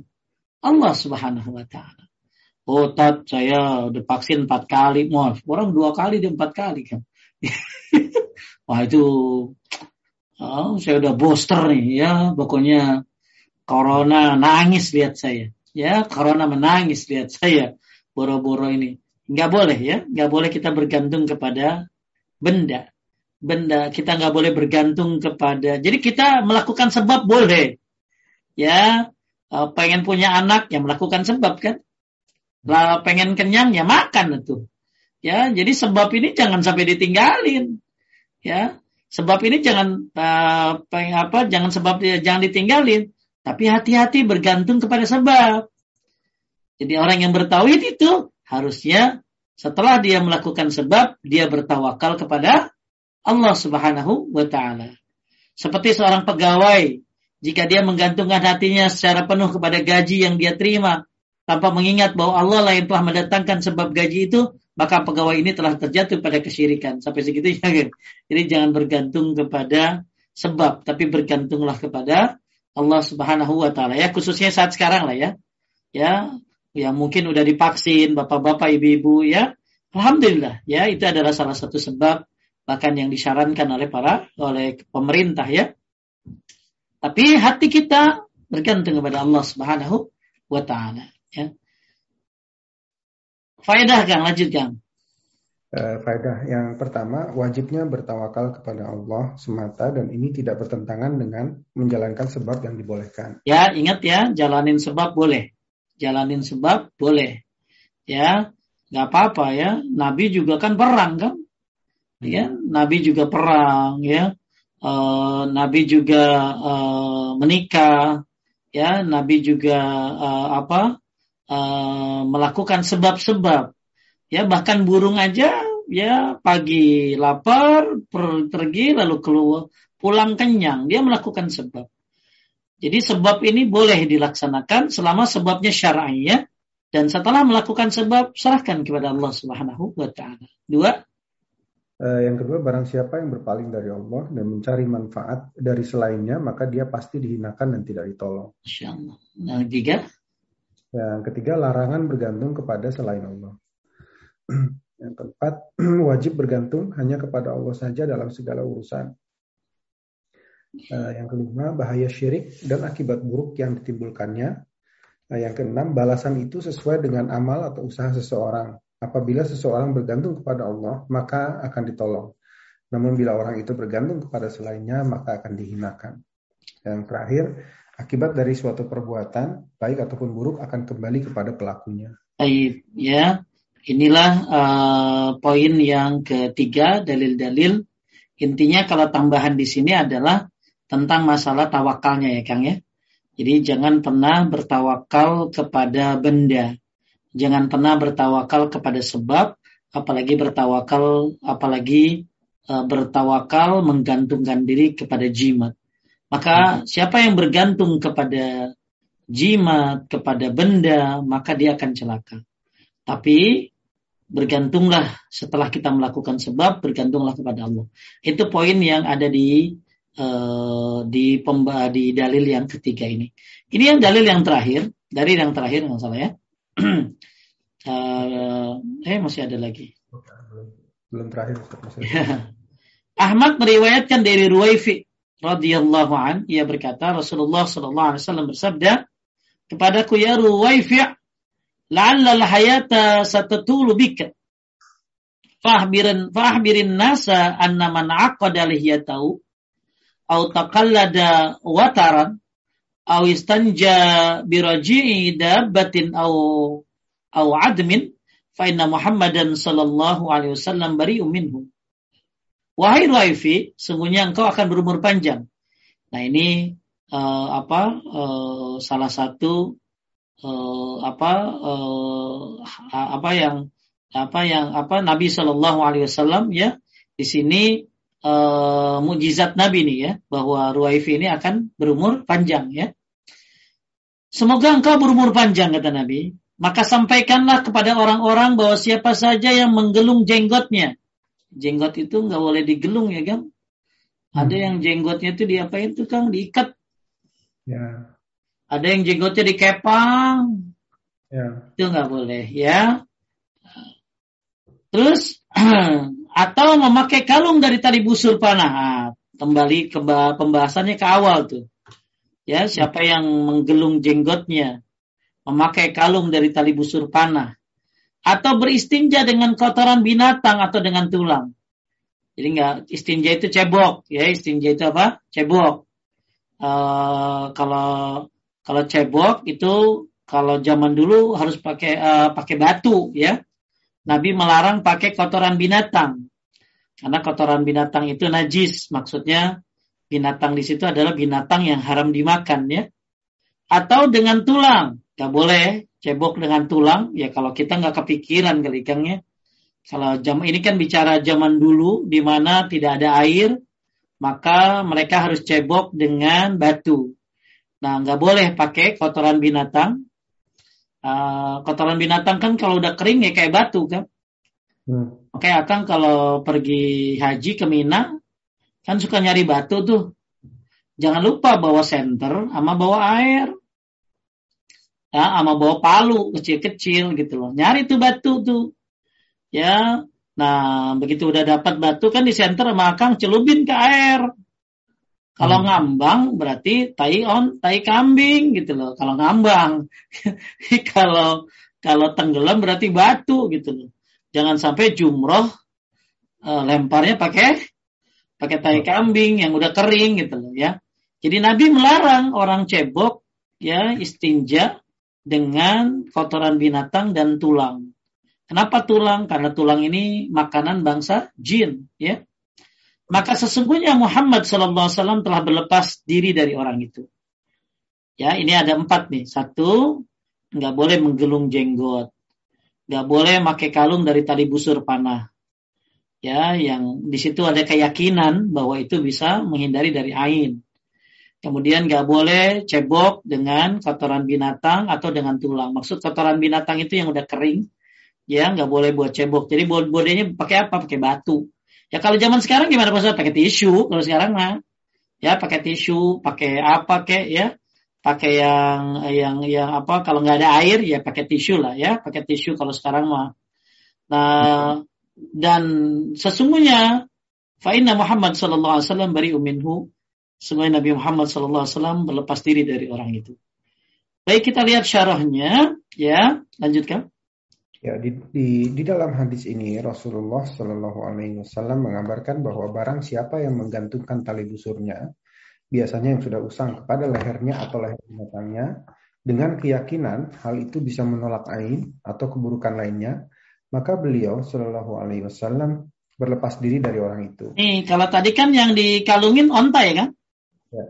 Nah kalau sekarang orang, ya, ya jadi jangankan onta, jangan orang juga nggak boleh pakai ji, pakai jimat atau bentuknya apalah. Kalau zaman Nabi ya tali busur tadi. Kalau zaman sekarang apa? Ya mungkin ya eh, kalung-kalung uh, yang yang katanya ada biasanya kalau ada kalung-kalung yang ada item-itemnya tahu item-itemnya isinya apa itu? Apa itu teh itu ya teh celup kan? Nggak tahu deh ya. Uh, atau apalah ya atau apa. Pokoknya nggak boleh. Yang kalau di situ dia punya berkeyakinan ini bisa menghindari dari angin jadi binatang nggak boleh mobil nggak boleh kendaraan pokoknya apa pun ya kalau anda takut angin dari orang maka lakukan hal-hal yang sesuai syariat ya zikir rajin-rajin baca falak anas rajin-rajin baca falak anas tuh ya itu dua ayat terbaik untuk uh, mencegah dari kejahatan sihir jin dan manu, manusia. Ya, bahkan Falak Anas ini termasuk surat yang ter, terbaik, ya. Terbaik apa dalam dalam masalah itu tadi atau baca doa tadi. Ya, uh, doa yang tadi di awal sudah saya sampaikan. Kemudian lanjutkan, ini adalah ancaman. Ini ancaman bagi orang yang menggantungkan tali busur disertai ketergantungan kepada tali tersebut dalam menolak bahaya. Ya, perhatikan Bapak Ibu, kita jangan mikir begini, kecil amat ini masalah gitu. Ya, ini cuma tali doang. Bukan masalah talinya, keyakinannya. Ini yang salah gitu ya. Keyakinan kalau bahwa tali ini bisa menyelamatkan, ya, keyakinan kalau dengan tali ini dia akan kalung ini dia akan sehat, ya. Ini yang kita lagi bahas itu ketergantungannya gitu. Maka ini nggak ada yang kecil untuk masalah kesyirikan ini. Bayangkan tadi saya di awal sudah bilang gara-gara air kencing aja orang bisa diazab kubur. Gimana kalau gara-gara syirik? Ya, walaupun dia syirik kecil. Terus nomor lanjut maka Ya, maka lantas bagaimana dengan orang-orang yang bergantung dengan orang yang bergantung dengan orang-orang yang soleh, para wali, sunan-sunan, habib-habib, kiai-kiai atau tuan-tuan guru yang sudah mati? dengan meminta ditunaikan hajat atau kebutuhannya kepada mereka, meminta dihilangkan kesusahannya kepada mereka dan mempersembahkan ibadah-ibadah yang lain kepada mereka seperti menyembelih kurban, nazar, atau bahkan toaf di kubur-kubur mereka. Jelas perbuatan ini adalah syirik besar. Ya, jadi kan ini Nabi ngancem nih. Ya, orang yang menggantungkan tali busur ke ke, ke lehernya ya maka lantas sekarang bagaimana dengan orang? Kalau tadi kan cuma tali busur doang kan? Hmm. Tali busur saja sudah dianggap syirik. Ya, gimana kalau ada orang yang bukan pakai tali busur kan? Tapi dia bergantung, kalau tadi kan bergantung sama tali busur. Nah hmm. sekarang bagaimana? Dia ini bukan bergantung aja, tapi juga bergantung dan meminta ya bahkan uh, sampai puasa di situ, sholat di situ, ya kepada siapa orang-orang saleh. Jadi kepada wali-wali sunan-sunan atau habib-habib, kiai-kiai atau tuan guru yang sudah mati. Mereka sudah mati. Lebih baik mereka didoakan. Bukan dimintain petunjuk. Bukan uh, minta berkah dengan orang yang sudah mati. Ya, kalau memang mereka adalah orang-orang soleh, ikuti ajarannya. Kalau mereka orang-orang soleh, ya ikuti kebaikannya. Bukan akhirnya mereka dimintain keberkahan di kuburannya. Bahkan waktu itu ada kejadian banjir kan. Lalu ketika banjir itu di dipostinglah banjirnya itu ke medsos. Lalu ada salah satu komen bilang supaya nggak banjir lagi cepat ke kuburan si Anu. Ke kuburan si Anu ke kuburan si Anu. Kenapa? Karena kuburan itulah penjaga daerah kalian. Masya Allah orang udah udah mati masih jaga juga. Kasihan ya itu orangnya udah mati masih jaga juga. Orang kalau udah mati masih istirahat. Di kuburan. Ya ditemani dengan amal solehnya. Dibukakan pintu surga Ya, kuburannya sejauh mata memandang. Itu yang benar mah orang soleh mah di kuburannya tenang. Nah ini orang udah mati masih jaga aja, masih jago udah kayak satpam. Jadi uh, di situ disarankan cepat kalian ke kuburan si fulan, si fulan. Supaya nggak banjir lagi. Karena fulan ini kuburannya penjaga. Masya Allah. Ya. Dan saya dulu aktivis ya, aktivis ke situ gitu loh Oke, saya banyak tahu tentang hal-hal seperti itu karena memang rajin dulu saya ke tempat-tempat kayak begitu ya. Alhamdulillah Allah kasih hidayah kepada saya. Jadi banyak orang-orang ya sampai Kang di kuburan tuh ngantri Kang. Saya dapat jam berapa? Saya dapat jam 12. 12 malam. ngantri itu. Ya, jadi orang pada zikir di sana. Wah, di kuburan tuh kan sampai ada yang zikirnya begini. Oh, ini apa? Saya bilang au au au au gitu loh ya. Ya, wah, tahu dia mau udah jikir apa itu kayak gitu. Jadi saya nungguin di tempat-tempat yang kayak begitu tuh. Saya saya dapat panggilan jam 12 dapatnya. Luar biasa Kang itu sampai pagi orang. Di tempat-tempat seperti itu. Kenapa Anda enggak ibadah di masjid? Kenapa enggak ibadah? Kenapa enggak di masjid? Bukankah masjid itu oh, ya rumah Allah, rumahnya kaum muslimin? Ya, kenapa ibadah di kuburan? Bahkan Nabi nyuruh apa? La taj'al buyutakum kubura. Jangan rumah kalian kayak kuburan. Apa maksudnya? Jangan rumah kalian sepi kayak kuburan. Jadi di rumah itu harusnya rame orang baca Quran. Dah sekarang banyak yang ibadahnya pada di kuburan. Hmm. Ya. Jadi ke kuburan bolehlah ziarah, ingat mati. Ya, itu kuburan mah doa udah beres pulang, udah betah banget. Makanya ada tiga Kang, orang kalau rajin-rajin ke kuburan tuh. Hmm. Satu, ini yang paling parah dia minta sama kuburannya. Ini syirik besar. Dua, dia nggak minta, tapi bertawasul sama penghuni kuburnya. Ya, menjadikan perantara. Tiga, dia betah di situ daripada di masjid. Asli, saya dulu betah banget di kuburan. Ya kan? Sampai ke kuburan tuh sendiri, kan? Wow, malam-malam gelap. Lah, wah itu mah, ya, udah benar-benar kagak masuk akal itu serem, gelap gitu loh. Ya. Nah, sampai-sampai banyak orang ngantri ya. Nah, ini uh, buat apa kita jadi kuburan makanya kenapa Nabi melarang membagus-baguskan kubur kuburan. Karena banyak sekali ya.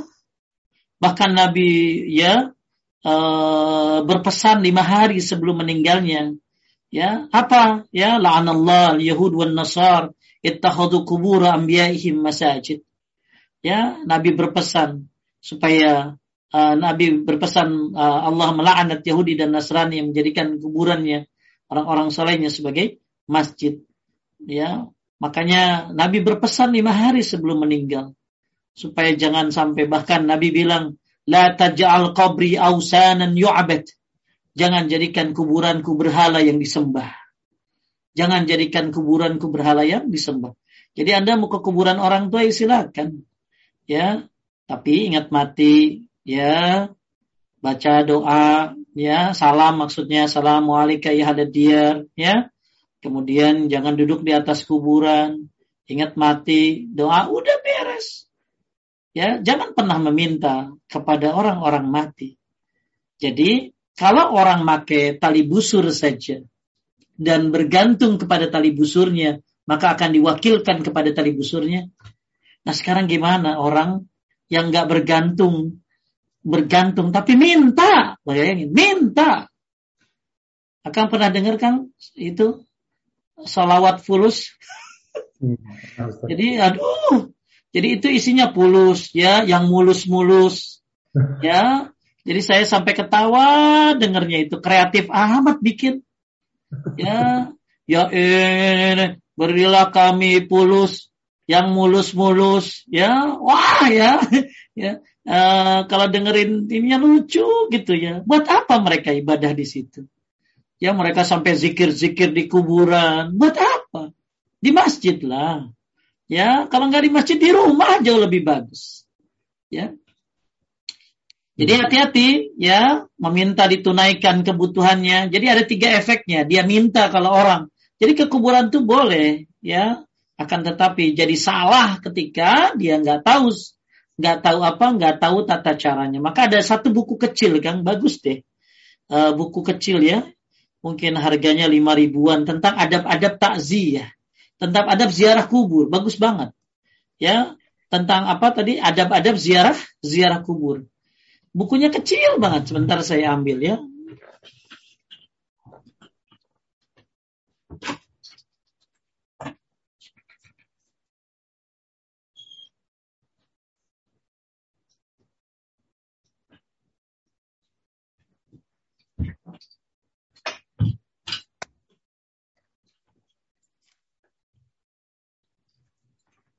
Buku ini manfaat sekali kalau disebar luaskan ya.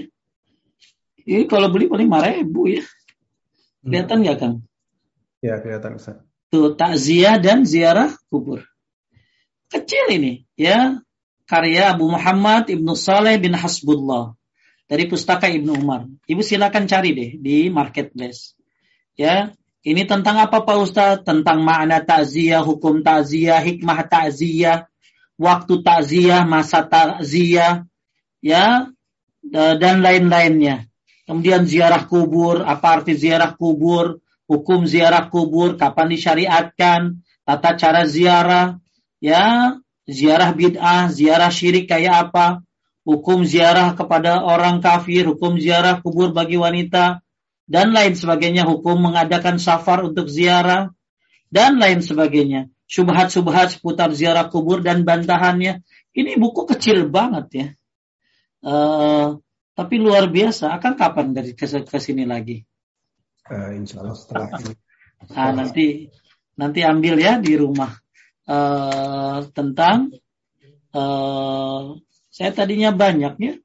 Cuman mungkin kalau ada ibu-ibu mau wakaf wakafin tuh bagus deh. Ya, uh, mungkin kalau beli banyak bisa 2.500an ini mah. Jadi buku kecil takziah dan ziarah kubur dari pustaka Ibnu Umar. Baik, jadi orang kalau ke kuburan bisa jadi satu, dia akan minta kepada kuburannya ini syirik. Kemudian dia bertawasul ke uh, yang kedua kalau nggak begitu dia tawasul ya. Ini bisa mengarah ke syirik juga. Yang ketiga dia betah di situ. Padahal lebih baik dia betah di rumah. Ya bahkan gak sedikit kan dia sampai jalan jauh-jauh ke kuburan. Ya itu dulu saya kerjanya begitu. Ya jauh sampai ke pedalaman kang. Wah ya aduh kalau tahu begitu mah ya ya nggak ada yang sia-sia ya. Kalau alhamdulillah bisa ngomong karena saya memang apa pelakunya dulu ya pelakunya. Nah jadi hati-hati meminta uh, uh, orang bergantung saja nggak boleh. Kalau bergantung saja nggak boleh, ah, gimana? Kali ini bukan bergantung lagi, minta, minta dihilangkan kesusahannya, dia mempersembahkan ibadah yang lain kepada mereka seperti menyembelih kurban, nazar, bahkan tawaf di kubur-kubur mereka. Saya pernah liatin kan Kang ya, orang tawaf di, di kuburan, ya, nah, jelas ini syirik besar. Padahal ibadah itu murni milik Allah Subhanahu wa taala ya. Baik kita lihat faedahnya terakhir kan. Uh, ya, faedahnya yang pertama pada hadis ini terlihat mukjizat dari Nabi Muhammad Shallallahu Alaihi Wasallam, yaitu uh, Ruwaifi radhiyallahu anhu berumur panjang sesuai dengan pengabaran beliau Shallallahu Alaihi Wasallam. Uh, yang kedua, haramnya memakai kalung untuk talak bala dan ini termasuk syirik. Yang ketiga, wajibnya memelihara jenggot dan memanjangkannya. Haramnya mengikat jenggot. Haram beristinja, beristinja atau cebok dengan menggunakan kotoran binatang atau tulang. Ini termasuk dosa besar karena tulang tidak lain makanan saudara kita dari kalangan jin dan kotoran binatang merupakan makanan bagi binatang mereka. E, wajib memberitahu manusia apa-apa yang diperintahkan dan dilarang serta wajib dilakukan atau ditinggalkan. Hal-hal yang disebutkan dalam hadis ini termasuk dalam dosa besar. Masya Allah. Ya, cukup kan? Mungkin ada pertanyaan silakan. Baik, Alhamdulillah uh, sudah ada beberapa. Saya ingatkan kembali untuk yang mau bertanya langsung silakan raise hand. Uh, nanti kita panggil, kita persilahkan. Baik, sebelum ke sana ini ada beberapa pertanyaan yang sudah masuk. Ustaz. Uh, apa ini? Pertama, Assalamualaikum Ustaz, saya mau tanya.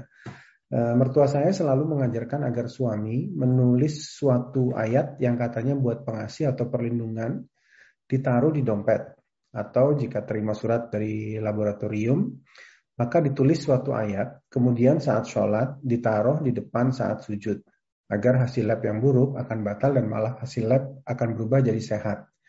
Apakah itu sama dengan syirik Ustaz? Nah, ini mah nggak ilmiah ini. ya, Ya, jadi ketika coba saya nggak jelas pertanyaannya, oh, saya coba baca lagi. Ya apa? Jadi liatin.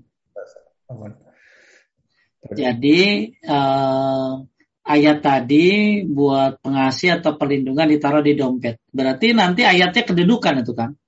Hmm. Ayat Qurannya didudukin dong ya, dipantatin berarti ya. Ya, ya ah, ini ini adab yang tidak bagus terhadap Al-Qur'an. Al-Qur'an. Kemudian kalau terima surat laboratorium ya kemudian saat sholat ditaruh di depan, saat sujud, terus bisa berubah gitu ya Kang ya. Ya, ya. agar hasil lab buruknya akan batal, malah hasil lab berubah jadi sehat. Ini uh, ini bukan cara, ini bukan bukan, insya Allah ini bukan syirik kan. Tapi hmm. ini cara yang salah gitu loh. Hmm. Cara yang salah. Kalau memang ya dia takut dari hasil laboratorium, karena dia kan sholat ini kan, ya kan? Ya. Kan dia sholat ditaruh di depan saat sujud ya. Nah, ya bagus sholat dia sujud ya. Akan tetapi caranya salah. Kalau dia mau dia berdoa saja.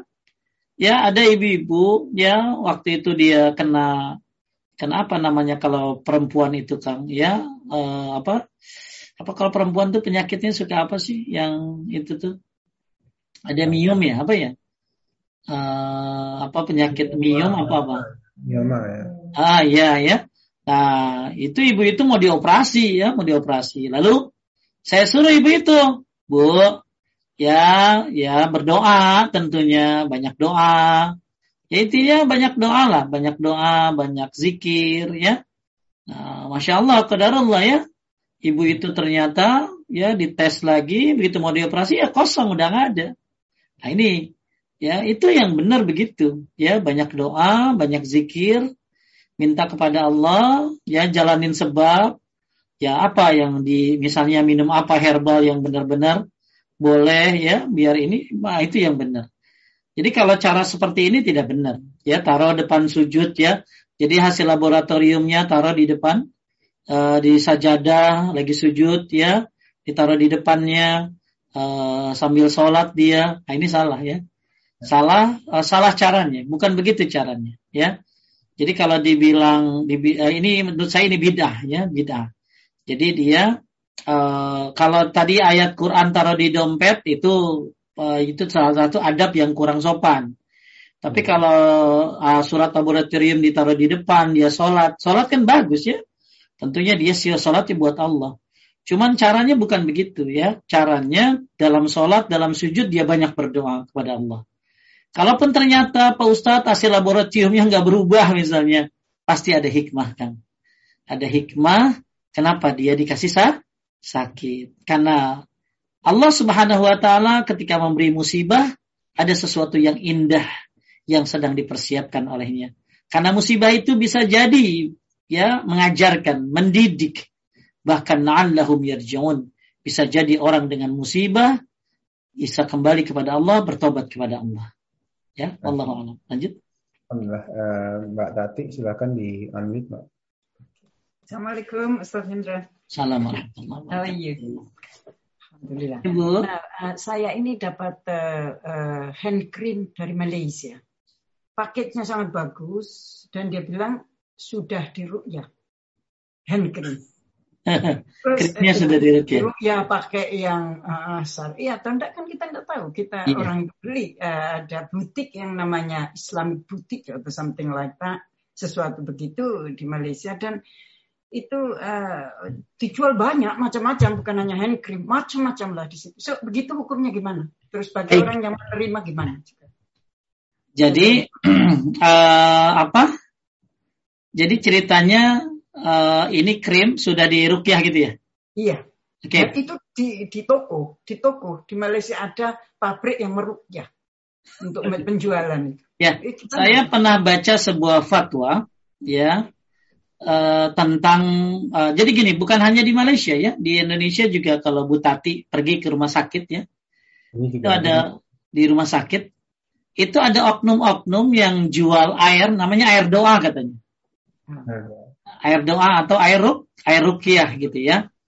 Maka yang saya baca, ya, yang saya baca bahwa uh, air air rukyah seperti ini uh, kita nggak tahu apa yang dia baca gitu loh, paham nggak? Yeah. Jadi apa yang dia baca? Uh, apakah rukyah syar'i atau rukyah syirki? Ya. Kemudian juga dia uh, satu itu dia, kita nggak tahu itu rukyahnya syariah atau rukyah uh, rukyah yang benar atau yang tidak.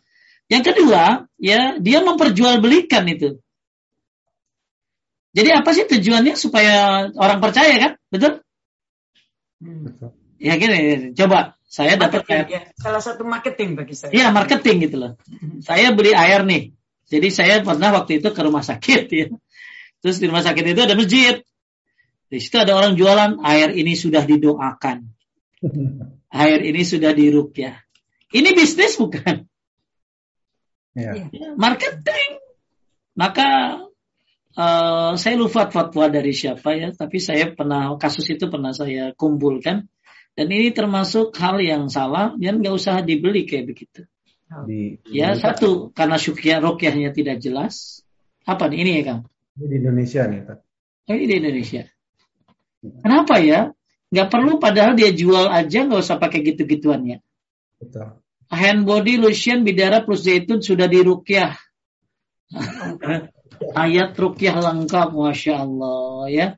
Ya kalau yang awam mungkin ya beli ya. Kalau kita mah ya uh, jadi gini. Uh, zaitunnya bagus betul? Zaitunnya bagus. Bahkan salah satu cara merukyah adalah dengan zaitun bagus. Ya.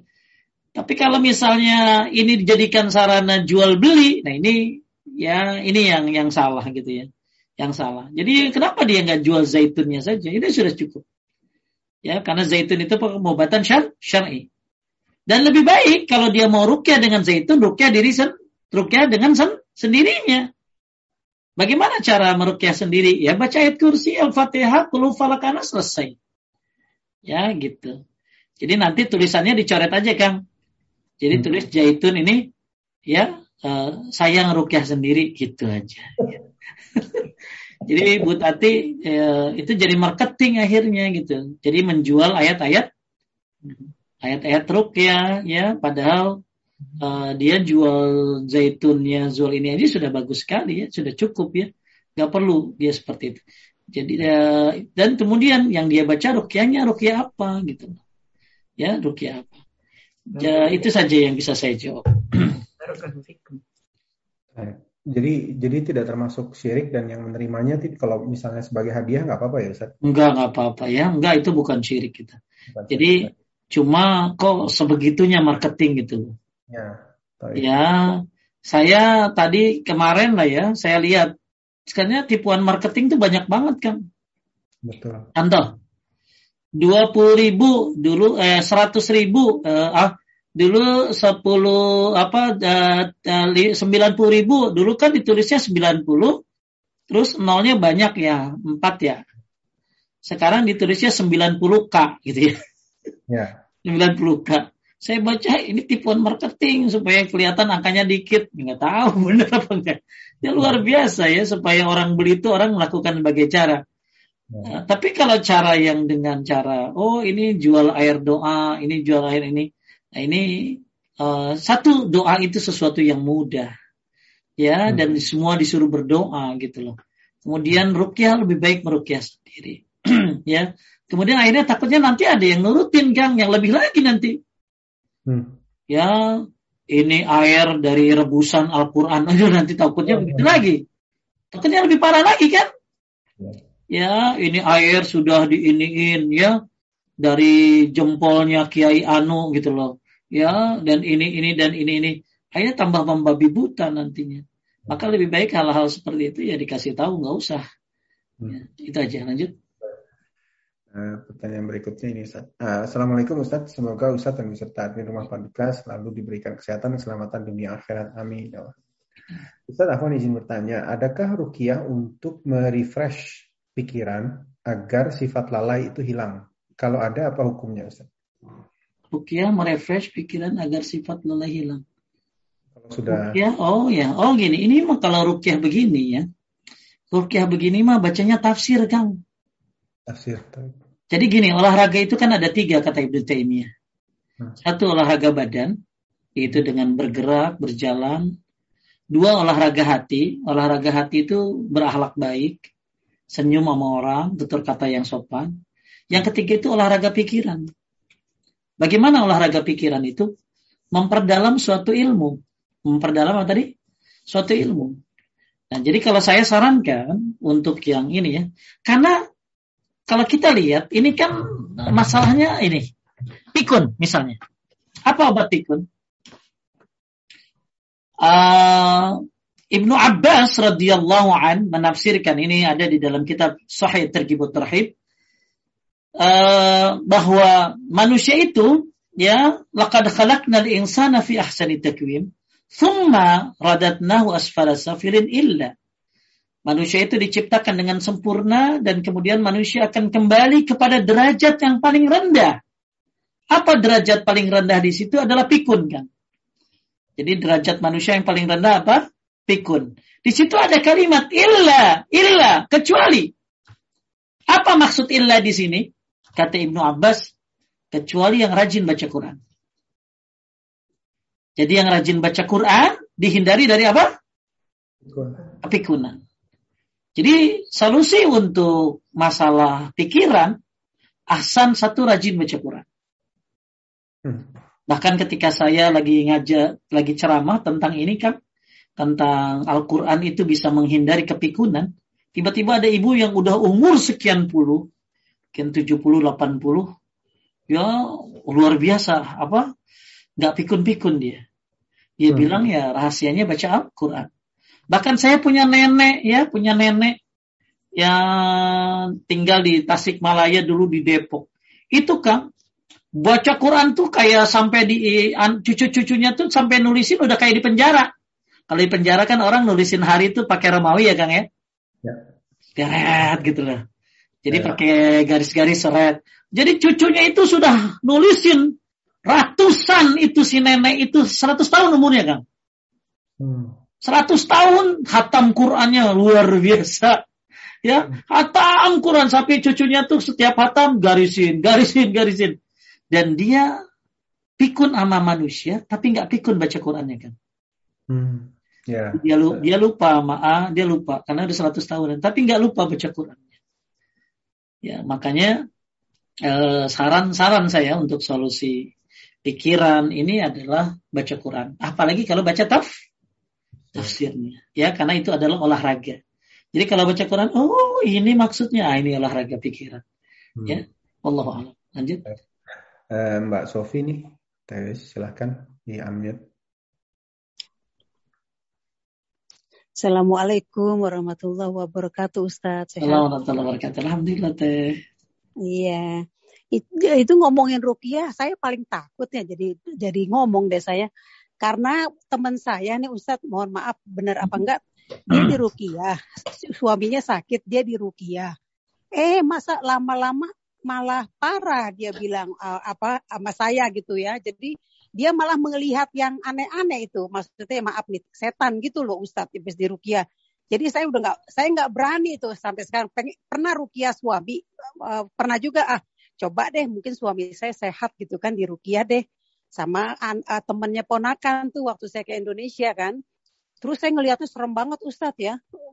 Itu nggak tahu deh kalau saya nggak tahu deh lillahi ta'ala. Kalau saya kan ya bismillah deh mudah-mudahan suami saya sehat. Saya berusaha orang Garut. Pokoknya apa pun juga saya laksanakan namanya ikhtiar ya Ustadz biar sehat gitu kan maunya. Karena kan penyakit ya penyakit dia tuh pengennya baik gitu. Udah akhirnya Ustadz nggak saya tuh ngelihatnya jadi serem ya pas itu sampai sekarang saya nggak mau lagi Ustaz. Rukia apa? Ini ya. Rukia apa? Dibacain apa? bacain dibaca muka itu di, suami ya, saya muka itu dibacain apa coba coba dibacain apa di surat Al-Qur'an saya udah lupa tahun 2000 berapa itu ya udah jadi lama gini, Ustaz taib, taib, taib. jadi gini Bu Rukyah ini ya Rukyah ini adalah uh, bukan dari saya, bukan itu dari the, eh, rukyah itu ada dua tadi ya. Ada rukyah syar'i, ada rukyah syirik. Ya, kalau rukyah syar'i itu dari Al-Qur'an, ya, dari hadis, bacaan-bacaannya. Kemakanya saya bilang, daripada minta dirukyah sama orang, mendingan kita rukyah diri sendiri. sendiri. Iya, ya, rukyah diri sendiri. Karena gini, teh, sekarang nih orang rukyah ini udah udah kayak tren ya teh ya. Tren, terus udah kayak jualan ya teh. Udah hmm. jualan, udah kayak ada apa sih? Udah kayak ya kayak ini ya. Ya udah pokoknya intinya rukyah itu syar'i. Cuma ketika di rukyah itu ada dua komponen. Satu yang ngerukyahnya teh. Iya. Yang ngerukiahnya nih siapa? Makin soleh dia, makin bertauhid dia, makin luar biasa rukiahnya. Gak usah dirukiah teh. Setan ngeliat dia, mau ngerukiah aja udah kabur bisa. Kenapa? Karena tauhidnya yang bagus. Iya. Ya. Tapi ada juga dia ngerukiah malah setannya apal teh ayat yang dibaca. Hmm. Berarti yang salah bukan rukiahnya ya, siapa? Orangnya ya. Orangnya satu. Yang kedua, yang dirukiahnya juga rada nyeleneh. Ada orang yang dirukiah itu nantang teh. Oh. Nantang dia nggak bener nih, nggak bener nih. Ya, keluarnya pun beda. Ada lagi, jadi saya pernah lihat ada orang di rukiah tuh. Kenapa? Dia tahan itu jimat yang ada di sininya. Di tangannya. Akhirnya perukiah bilang, kamu nahan. Ya. Dan orang yang dirukiah, yang dirukiah itu harus punya keikhlasan. Dan dia nggak me, me- dia tidak bersandar kepada perukiah. Dia bersandar kepada siapa? Allah. Ya jadi yang mau dirukyah itu benar-benar bergantung kepada Allah, berserah diri kepada Allah. Ini hanya sebab saja gitu loh. Ya. Terus yang lebih ini lagi yang dirukyah ini harus pinter maintenance-nya setelahnya. Jadi setelah dirukyah dia harus bertauhid, dia jalankan perintah Allah, dia jauhilah. Jadi jangan rukyah itu sebagai hal coba-coba gitu loh pengen tahu gue pengen dirukyah amin dulu ya ya akhirnya setelah dirukyah katanya keluar jinnya besoknya dilakukan lagi apa yang diharamkan oleh Allah ya masuk lagi. Itu jadi rukyah ini yang yang satu uh, ayat-ayat itu pasti indah. Jangan pernah menyalahkan ayat-ayatnya. Iya. jangan pernah menyalahkan ayat kursi nggak pernah ayat kursi salah. Tapi yang salah adalah yang bacanya atau yang diruk ya, ya. Jadi lebih baik kalau ada kejadian di situ kembalikan kepada diri kita. Mungkin sayanya kotor. Mungkin yang merukyahnya juga kurang pantas. Maka lebih baik merukyah diri sendiri. Sendiri. Maka kalau teteh ngerukyah sendiri itu enak teh nggak ada nggak ada apa sih? nggak ada nggak ada nggak ada pandangan lain selain Hmm. Allah Allah itu lebih Iya. Iya, kalau saya mah sendiri, ini mah suami eh, Ustadz. Hmm. Kalau saya mah sendi- saya mungkin saya nggak nggak tahu deh kalau pokoknya saya ke situ-situ yang udah saya nggak percaya ya, saya percaya sama Allah makanya saya sendiri. Udah gitu saya udah nggak mau lagi yang penting saya Iya. coba nih. Ya udah, sekarang mah. Gitu. nggak usah pengobatan rukyah, pengobatan yang lain. Ya, zaitun, minum zam-zam, habatus sauda, atau ke dokter aja sekalian teh. Nggak baik-baik Ustadz. Eh, berarti kalau nggak baik-baik, salah ngomong nggak baik-baik begitu. Nah, ini Bukan, ada Astagfirullahaladzim. Dia sak enggak Ustadznya Ustadz punten itu dia memang suka eh, sakitnya memang Parkinson. eh, Cuman kan suka lupa, otaknya lupa gitu ya. Oh, apa udah tua juga, enggak tua sih enggak ya, belum juga 70 gitu ya. Saya nggak tahu tua itu 40 tua. Al Imam Al Qurtubi bilang Ibnu Abbas ku- 40 itu tua gitu. Kalau udah 70 udah bangkotan itu. Saya mikirnya muda melulu ya Allah. Ya udah, sekarang mah Ya, bismillah. ya pengobatannya yang lain aja, aja. Saya sekarang yang Ya. pakai air jadinya. Ya pengobatannya yang lain aja sekarang mah. Kobatin sendiri, terus ke dokter ya. Kalau ternyata ini kan orang sakit itu ujian buat yang nungguin. Bayangin ya, teh dengerin, Benar. benar. dengerin. Yang jenguk orang sakit aja didoakan oleh malaikat 70 ribu sampai sore. Yang jenguk sore didoakan oleh 70 ribu malaikat sampai pagi. Itu yang jenguk. Gimana yang ngurus? Masya Allah. Amin. Dua, orang yang jenguk orang sakit berada dalam taman-taman surga. Gimana yang ngurus? Mikir deh. Sedih jadinya deh. Makanya nanti saya kasih tulisan teteh, saya kasih titip ke Feby atau Kang Rashid. Jadi ceritanya tuh ada ibu-ibu, nah sedih dia kenapa? Karena dia nggak bisa Ramadan maksimal karena ngurusin adiknya yang sakit. Saya min, dia minta sama saya tolong nasehatin Pak Ustadz adik saya bagaimana keutamaan orang yang ngurusin orang sakit. Nangis di koridor dia Kang. Hmm. Nangis di koridor rumah sakit. Kalau yang yang jenguk orang sakit didoakan oleh 70 ribu malaikat, ya gimana yang ngurus coba? Kalau orang yang jenguk aja berada dalam taman-taman surga dan tenggelam dalam rahmatnya, itu yang jenguk. Gimana yang ngurusnya? Amin. Kalau orang yang jenguk saja mendapatkan kemuliaan yang begitu hebatnya karena jenguk orang sakit, gimana yang ngurusnya? Makanya yang sakit juga uh, diuji, yang nunggu juga diuji. Karena nggak ada pahala dikit, cobaannya dikit nggak ada, pasti besar, pasti besar. Ya, mudah-mudahan teteh dapat borong pahala nih. Ya, ya jangan dikeplakin mulu laki. Ya. Kadang suka gak, kadang maaf deh suka galak kalau udah capek, masya Allah. Benar. Eh, Astagfirullahaladzim. Ya nuhun nuhun, jazakallah khairan, Ustaz sehat. Kok ketawa sih Ustaz? Masya Allah, mama lagi dikeplakin. Iya, kadang saya galak. ya udah makanya laki sehat-sehat. Ya udah tuh. Lanjut. Ya udah. Lanjut ketawa mulu. Bisa kira Terima kasih Mas Ra. Ya, sama-sama. Mbak Sofi ini teman kita lama uh, orang Sunda tapi Betawi Betawi asli. Baik, uh, Mbak Mbak Yosi dari Birmingham ini silahkan di unmute Mbak Yosi. Assalamualaikum warahmatullahi wabarakatuh. Waalaikumsalam warahmatullahi wabarakatuh. Saya langsung aja ya Ustadz. Saya pernah dikasih uh, ayat-ayat rukiah itu, tapi didengerin aja jadi ada beberapa bisa sih saya share nanti kalau ini ke Paduka kalau emang dibutuhkan gitu. Nah itu yang saya mau tanyain Ustadz, ya itu gimana tuh kalau jadi dia sih ngasihnya didengerin aja gitu loh. Ada beberapa potongan ayat. Ya sebenarnya.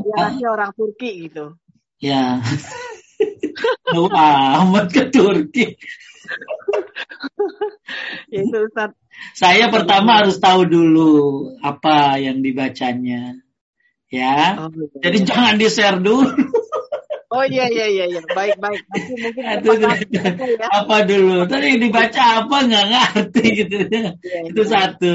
Yang kedua, yang bagus itu bukan dengar tapi baca. Iya, ya, baca. Dengar itu awal-awal, ya awal-awal nggak apa-apa dengar-dengar. Tapi yang bagus itu baca. Karena disuruhnya kan ikro ya. Ya, ikro, ikro Quran, ikro Quran, fa innahu ya'ti yaumal qiyamah syafi'an itu kan baca. Nah, baca itu kan bergerak bibir. Bergerak bibir. Kalau dengerin itu alternatif kalau kita nggak bisa baca. Ya, nah itu. Jadi uh, Teh Yosi bisa nanti dikasih ke Kang Roshid. Nanti didengerin dulu ke saya dengerin apa yang dibaca. Ya. Siap. Uh, ya. Ada lagi dari Turki ada versi mana lagi? Versi Spanyol ada? Enggak Ustadz, cuman itu doang. Saya sebenarnya termasuk yang takut. Kan dulu juga di Bandung kan ya di lingkungan Geger Kalong gitu kan ya deket Agim pasti kedengeran kan ada tempat rukiah juga. Tapi saya termasuk yang penakut gitu. Jadi tem teman malah saya bawa, tapi saya sendiri waktu itu saya nggak yakin gitu kak. Nah, gitu. teteh, Jadi teteh tinggal gini aja sekarang habis sholat baca ayat kursi kulhu falak anas sudah. Ya itu rukyah mandiri, udah ringan banget itu. Ya, yeah. udah bagus banget. Ya, yeah. nanti coba pengen tahu rukyah ala Birmingham. itu sih ada yang saya nangkep dikit, ada yang di Almak Surat ada, tapi yang lainnya itu banyak saya banyak nggak nangkep Ustadz terus aja tapi ini baru ya baru berapa minggu aja gitu. Iya uh, jangan kasih uh, orang ntar orang malah kesurupan. Ya belum belum. Makanya ini tadi pas lihat ya udah kasih kang Rasid aja ya. Baik baik siap Ustadz. terima kasih ya. banyak Ustadz. Jazakallah khair. Iya. Kasih Pak Rashid assalamualaikum. Ya. warahmatullahi wabarakatuh. Warahmatullahi ternyata satu kampung sama saya ini di Indonesia. Baik Eh, saya lanjutkan Ustaz. Nah ini ini agak aneh nih Ustaz pertanyaan. Assalamualaikum Ustaz. Belakangan banyak sekali jasa dokter hewan atau influencer yang punya keahlian berbicara dengan binatang. Wah, ini hebat nih. Jadi seakan-akan binatang bisa menceritakan apa yang dia mau, apa yang dirasakan. Uh, apakah ini termasuk kekuatan jin, Ustaz? Masuk ke dalam syirik? Uh, saya mau mencoba menjelaskan ke teman bahwa ini syirik, tapi saya tidak ada ilmunya, Ustaz. Pertanyaannya kalau dibilang syirik, syiriknya di mana? Satu. Yang kedua, kalau memang ini bantuan jin, dari mana bantuannya? Karena melihat binatang itu bisa dengan ilmu kan, betul? Betul. Iya kan? Binatang kayak sirkus coba, sirkus. Binatang apa yang nggak bisa ditaklukkan sama orang yang pemain sirkus? Kecuali satu aja Kang yang nggak bisa ditaklukin apa? Serigala. Oh gitu. Ya, serigala nggak ada tukang sirkus pakai serigala. ya, biasa kan pakainya macan kan? Makanya ya. macan walaupun raja hutan tapi dia takluk oleh pemain sirkus. Hmm. Tapi serigala walaupun di bawah macan tapi nggak pernah takluk. Jadi kan itu ada ilmunya sendiri ya kan. Contoh kucing lah ya kan kucingnya. Kucing ya karena sering dekat sama kucing, sering main sama kucing sehingga seperti apa? Seperti oh dia mau ini ketahuan. Bahkan uh, kucing sendiri bisa tahu apa kemauan tuannya Hmm. Jadi saya pernah lihat sebuah video ada seorang anak yang mau deketin jendela kan di apartemen. Maka itu kucingnya langsung mencegahnya. Ya, ya. Supaya anaknya itu tidak jatuh ke bawah. Itu kucing aja bisa paham kita gitu loh. Ya, gimana kita gitu. Jadi kalau misalnya uh, memahami secara global itu enggak apa. Itu gampang, itu pakai kebiasaan biasanya kan ya. Kebiasaan kebiasaan lama-lama dia jadi ngerti gitu. Cuman uh, kalau misalnya dia bicara sama binatang ya dan lain apa nah ini nggak mungkin kang. Hmm. ya kayak Doolittle itu juga nggak mungkin kan ya. Kan ya ada Doolittle itu siapa? Ya ya, ya yang yang katanya bisa ya, ya, ya karena itu salah satu ke yang hal yang bisa dilakukan oleh Nabi Sulaiman. Ya, jadi Nabi Sulaiman dia bisa gitu ya. Tapi kalau karena nggak ada yang bisa memiliki uh, kebisaan seperti Nabi Sulaiman alaihissalam. Hmm. Ya, makanya Nabi Sulaiman itu mempunyai kelebihan yang tidak dimiliki oleh nabi-nabi yang lain. Ya, bisa memerintahkan jin, bisa berbicara dengan binatang, Nah ini kekua, uh, apa sesuatu yang tidak bisa dimiliki oleh yang Nabi aja nggak bisa. Ya uh, kecuali Nabi apa tadi Sulah Sulaiman ya Nabi Sulaiman ya. Jadi menurut saya suatu hal yang yang susah ya berbicara sama binatang gitu ya. Tapi kalau tahu tabiat-tabiatnya, gelagat-gelagatnya itu bisa, ya bisa, insya Allah. Karena seringnya ber, ber apa bergaul kali ya. Uh -huh saya lanjutkan. Tapi kalau ada jin yang bisa ngomong binatang ya, saya juga nggak tahu kalau itu pakai ilmu jin ya. Uh, kayaknya jadi menurut saya itu bukan syirik, kecuali kalau dia minta bantuan jin ya supaya dia bisa memahami seluruh bahasa dan saya merasa itu bukan haknya. Itu ada ilmu yang Allah turunkan kepada Nabi Sulaiman alaihissalam untuk berbicara seperti itu. Ya, Allah lanjut. Kan uh, ini pertanyaannya agak panjang nih, ada dua penanya tapi mirip Ustaz. Uh, Bismillah, Assalamualaikum Ustaz, mohon pencerahannya. Kemarin teman saya cerita, teman kantornya yang baik, suka menolong, rajin sholat, sodakoh, termasuk idola lah bagi teman-teman sekantor. Kepingin sekali bisa lancar ngaji, sudah belajar kepada beberapa ustadz tapi tidak bisa-bisa juga. Terakhir dia ketemu ustadz yang menganjurkan dia untuk ke makam seseorang dan berdoa di sana. Saya kurang tahu berdoa kepada Allah atau kepada siapa, tapi mengingat dia rajin beribadah, sepertinya dia berdoa kepada Allah hanya khusus di makam itu. Sejak dia dari sana, dia langsung lancar mengajinya dan itulah dia bercerita betapa senangnya dia sekarang berhasil bisa lancar mengaji. Eh, pertanyaan pertama, bagaimana hukumnya itu, Ustaz? Lalu yang kedua, okay.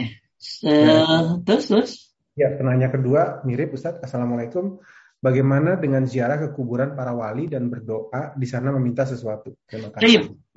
Pertanyaannya, saya pengen dengar bacaan Quran dia. Ya. Ya satu ya, saya pengen dengar bacaan Quran dia. Jadi kadang-kadang gini Kang, ada orang yang mungkin karena dia kurang baca Qurannya ya, begitu ada teman yang baca Quran, kayaknya dianggap lancar gitu kan. Hmm. Padahal baca Qurannya jauh dari lancar. Kayak gini lah. Ada ada ibu-ibu yang bilang anak saya udah hatam sekian kali loh tat. Ya, begitu kita dengerin ancur-ancuran bacaannya, gitu loh. Hmm. Oke, sekarang kita masuk kepada masalah ziarah. La tashaddu rihal illa fi salasati masajid. Ya, makanya di buku ini bagus nih dibahas tentang hukum menziarahi, mengadakan safar untuk ziarah kubur sekalipun kuburan para nabi, ya. Dalil, yang dipakai yang tadi saya bacakan hadis dari Abu Sa'id Al-Khudri radhiyallahu an la tushaddu rihal illa ila salasati masajid. Masjid uh, Masjid Hadza wal Masjidil Haram wal Masjid wal Masjidil Aqsa. Jangan kalian sengaja melakukan perjalanan kecuali ketiga masjid. Masjidku, Masjidil Haram dan Masjidil Aqsa. Al-Qadiyat berkata tidak boleh melakukan safar kepada selain tiga masjid tadi, baik yang bernazar maupun bagi yang lainnya. Malik bin Anas dan para sahabatnya memberikan keterangan bahwa yang bernazar untuk mendatangi Madinah selain untuk sholat di Masjid Nabawi, maka itu tidak boleh mendatanginya dan tidak usah menunaikan nazarnya tersebut. Jadi intinya uh, mereka para sahabat kata Ibnu Taimiyah tidak pernah melakukan safar untuk mengunjungi kuburan Nabi Sallallahu Alaihi Wasallam atau orang soleh. Jadi para sahabat itu tidak pernah mereka melakukan safar secara sengaja untuk mengunjungi kubu kuburan. Oke, ya. Jadi kalau memang kita uh, tadi kan pertanyaannya gimana ziarah ke kuburan para wali dan lain sebagainya. Kenapa Anda ziarahi mereka? Ya, kalau kenapa Anda nggak doa aja, gitu ya? Kenapa nggak ada uh, ke kuburannya orang tua Anda? Ke kuburannya kakek Anda? Ya, maka tidak boleh ada perjalanan safar dalam rangka ibadah kecuali ketiga apa Ketiga masjid tadi. Masjid Nabawi, Masjidil Haram, dan Masjidil Aqsa. Jadi nggak usah melakukan perjalanan-perjalanan untuk safar yang tujuannya adalah ke kuburan. Nah, terus ada orang melakukan safar ke sana. Ditanya, ngapain ke sana? Ziarah. Apa benar ziarah kan? Hmm. Pasti nyar, pasti mereka cari berkah.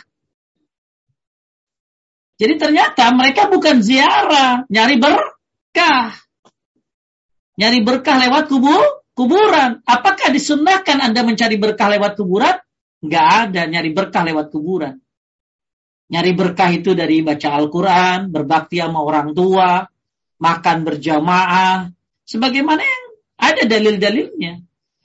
Sampai tidak ada nyari keberkahan dengan kuburan Nabi Muhammad Sallallahu Alaihi Wasallam. Jadi nggak usah melakukan perjalanan-perjalanan jauh ke kuburan-kuburan, mau kuburan siapa kek, ya mau wali siapa kek, ya apalagi wali murid gitu ya. Maka kalau mau melakukan perjalanan yang jauh bersifat ibadah, maka lakukanlah ketiga masjid tadi. Bukan ke, ke kuburan. Ya bukan ke kuburan. Itu pertanyaan yang kedua. Terus pertanyaan yang pertama, orang ini saleh. Jadi gini kadang-kadang ya, kita tuh suka lihat orang baru dari segi ibadahnya saja, belum akidahnya kan. Oh dia rajin puasa loh, rajin sedekah loh, rajin sholat loh, alhamdulillah. Tapi jangan lupa, rajin sholat, rajin puasa, rajin sedekah, tapi syirik, lah bitu anhu makanu ya'malun. Maka hilanglah amal ibadahnya. Hati-hati ya, kita rajin ibadah, rajin sholat tahajud, tapi ternyata akidah kita rusak tauhid kita error, maka ibadah kita bisa hilang, bisa hancur. Lain asyrakta la yahbatanna amaluk. Jadi orang ini kelihatannya secara fisik rajin ibadah. Terus dia pengen baca Quran, ya, terus pergi ke kuburan. Terus tiba-tiba pulang dari sana lancar. Saya pengen tahu lancarnya kayak apa. Satu. Ya, dua. Ya, berapa lama dia lancarkan? Tiga, saya pengen tahu itu suara siapa yang baca. Paham nggak? Suara siapa yang baca? Jangan-jangan yang baca siapa? suara siapa yang baca? Jangan-jangan yang baca korin. Hmm. Korin si kuburan tadi. Saya ulangi ya, saya pengen tahu bacaannya kayak apa. Dua, berapa lama itu bertahan? Karena biasanya nggak lama kan. Hmm. Yang ketiga, suaranya kayak apa? Suara siapa dia? Ya, yang keempat, sanggupkah dia melewati ayat-ayat rukyah ketika baca Qurannya? Hmm. Khususnya surat Al-Baqarah, apalagi sampai di ayat 228. Sebentar saya lupa. Ya, apalagi sampai ayat surat 200 200 sebentar Bang. tentang ya saya lupa ayatnya ya. Tentang Nabi Sulaiman kan? Hmm. ya tentang Nabi Sulaiman uh, tentang sihir. Ya tentang sihir. Itu saya lupa di ayat Al-Baqarah ayat berapa? 200 berapa ya? Coba kalau ada yang tahu saya lupa itu. Hmm. Jadi satu suaranya siapa uh, tadi bacaannya kayak apa? Berapa lama, kemudian suaranya suara siapa, yang terakhir sanggupkah dia ketika melewati ayat-ayat? Ayat-ayat apa tadi ruk rukyah ya apalagi baca surat apa tadi kan al? Al-baqarah. Khususnya cerita tentang Nabi Sulai Sulaiman tentang si sihir. Itu tadi. Ya terus yang terakhir Ya, yang terakhir tidak ada yang namanya ilmu seperti itu. Al-ilmu bitta'allum. Ilmu itu dengan bela belajar. Ya, nanti kalau ini kesebar kan orang awam yang tauhidnya uh, tauhidnya error pada pergi ke kuburan itu akhirnya kan. Ya. Ya, biar apa? Biar lancar ngajinya. ya, biar lancar. Ini tipu daya kan berarti. Ya. Sedangkan sedangkan sesuatu yang bersifat instan itu cepat hilangnya. Betul? Mudah easy come easy go. Gampang datang, gampang pergi. Bisa jadi dia dapat mungkin dari siapa dari jin ya, tapi kemudian bisa hilang begitu saja dengan mudahnya. Makanya eh, berarti sabda Nabi tadi gimana? Kita kan disuruh menuntut ilmu talabul almi faridatun ala kulli muslimin. Kita disuruh menuntut ilmu bahwa ilmu itu yang belajar. Hatta Nabi Musa saja yang sudah jadi nabi tetap belajar kepada Nabi Khidir alaihissalam. Itu Nabi Musa. Nabi Musa aja ngaji ya, apalagi kita tentunya. Taib. Jadi hmm. tadi tadi pertanyaan Mbak. Nah ini dia. ya. 102 ya? Ya. Ya ini dia. Ya. Ya ini orang nggak gampang baca ayat ini kan. Kalau hmm. orang yang ada jinnya tuh. Ya. Hmm uh, ya ini suatu ayat yang luar biasa. Ya. Apalagi surat Al-Baqarah, Al-Baqarah. Taib jadi orang itu bermasalah sebenarnya ya. Lanjut. Terima kasih Mbak Irda uh, uh, semangat informasi ayatnya baik. Uh, ini ada penanya langsung, saya langsung unmute aja silakan Pak Aisyah. Assalamualaikum Ustadz. Uh, saya mau menanyakan kalau uh, orang yang terbiasa bermain judi itu karakter atau uh, harus dirukiah? Baik. Begitu. Baik. Salam. Jadi perlu dibedakan ya antara orang stres sama orang yang kerasukan. Kalau orang stres itu kan susah dirukyahnya. Stres apa? Stres pikirannya. Ya, nah ini ini susah dirukyah kayak gini.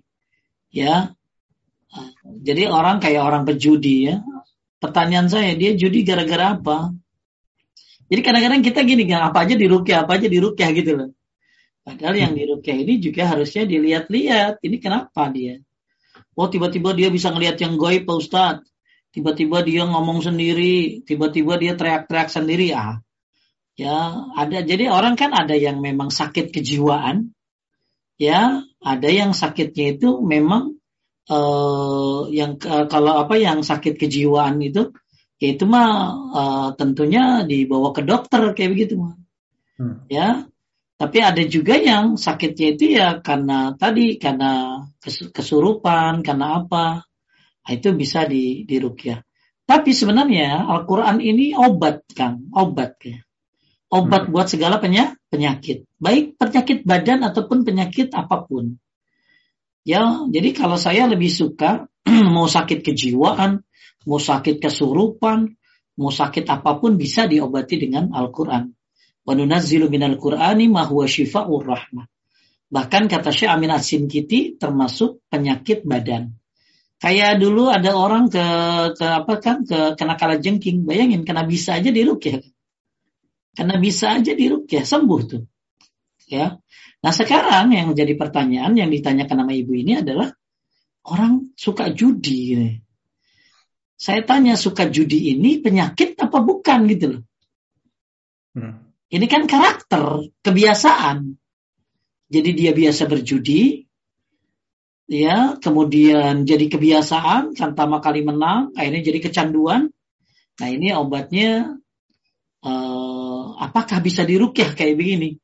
menurut saya orang seperti ini harus diajak dialog, harus diajak apa ya dialog, kemudian di apa di dia di inilah kenapa dia berjudi ya mungkin karena nggak punya tanggung jawab atau karena punya kebiasaan dari kecil tapi kalau disarankan di rukyah menurut saya sih nggak nggak pas ya kang ya hmm. ya nggak pas karena bukan penyakit badan bukan penyakit uh, rohani ya tapi ini uh, mungkin kebiasaan-kebiasaan jelek gitu ya.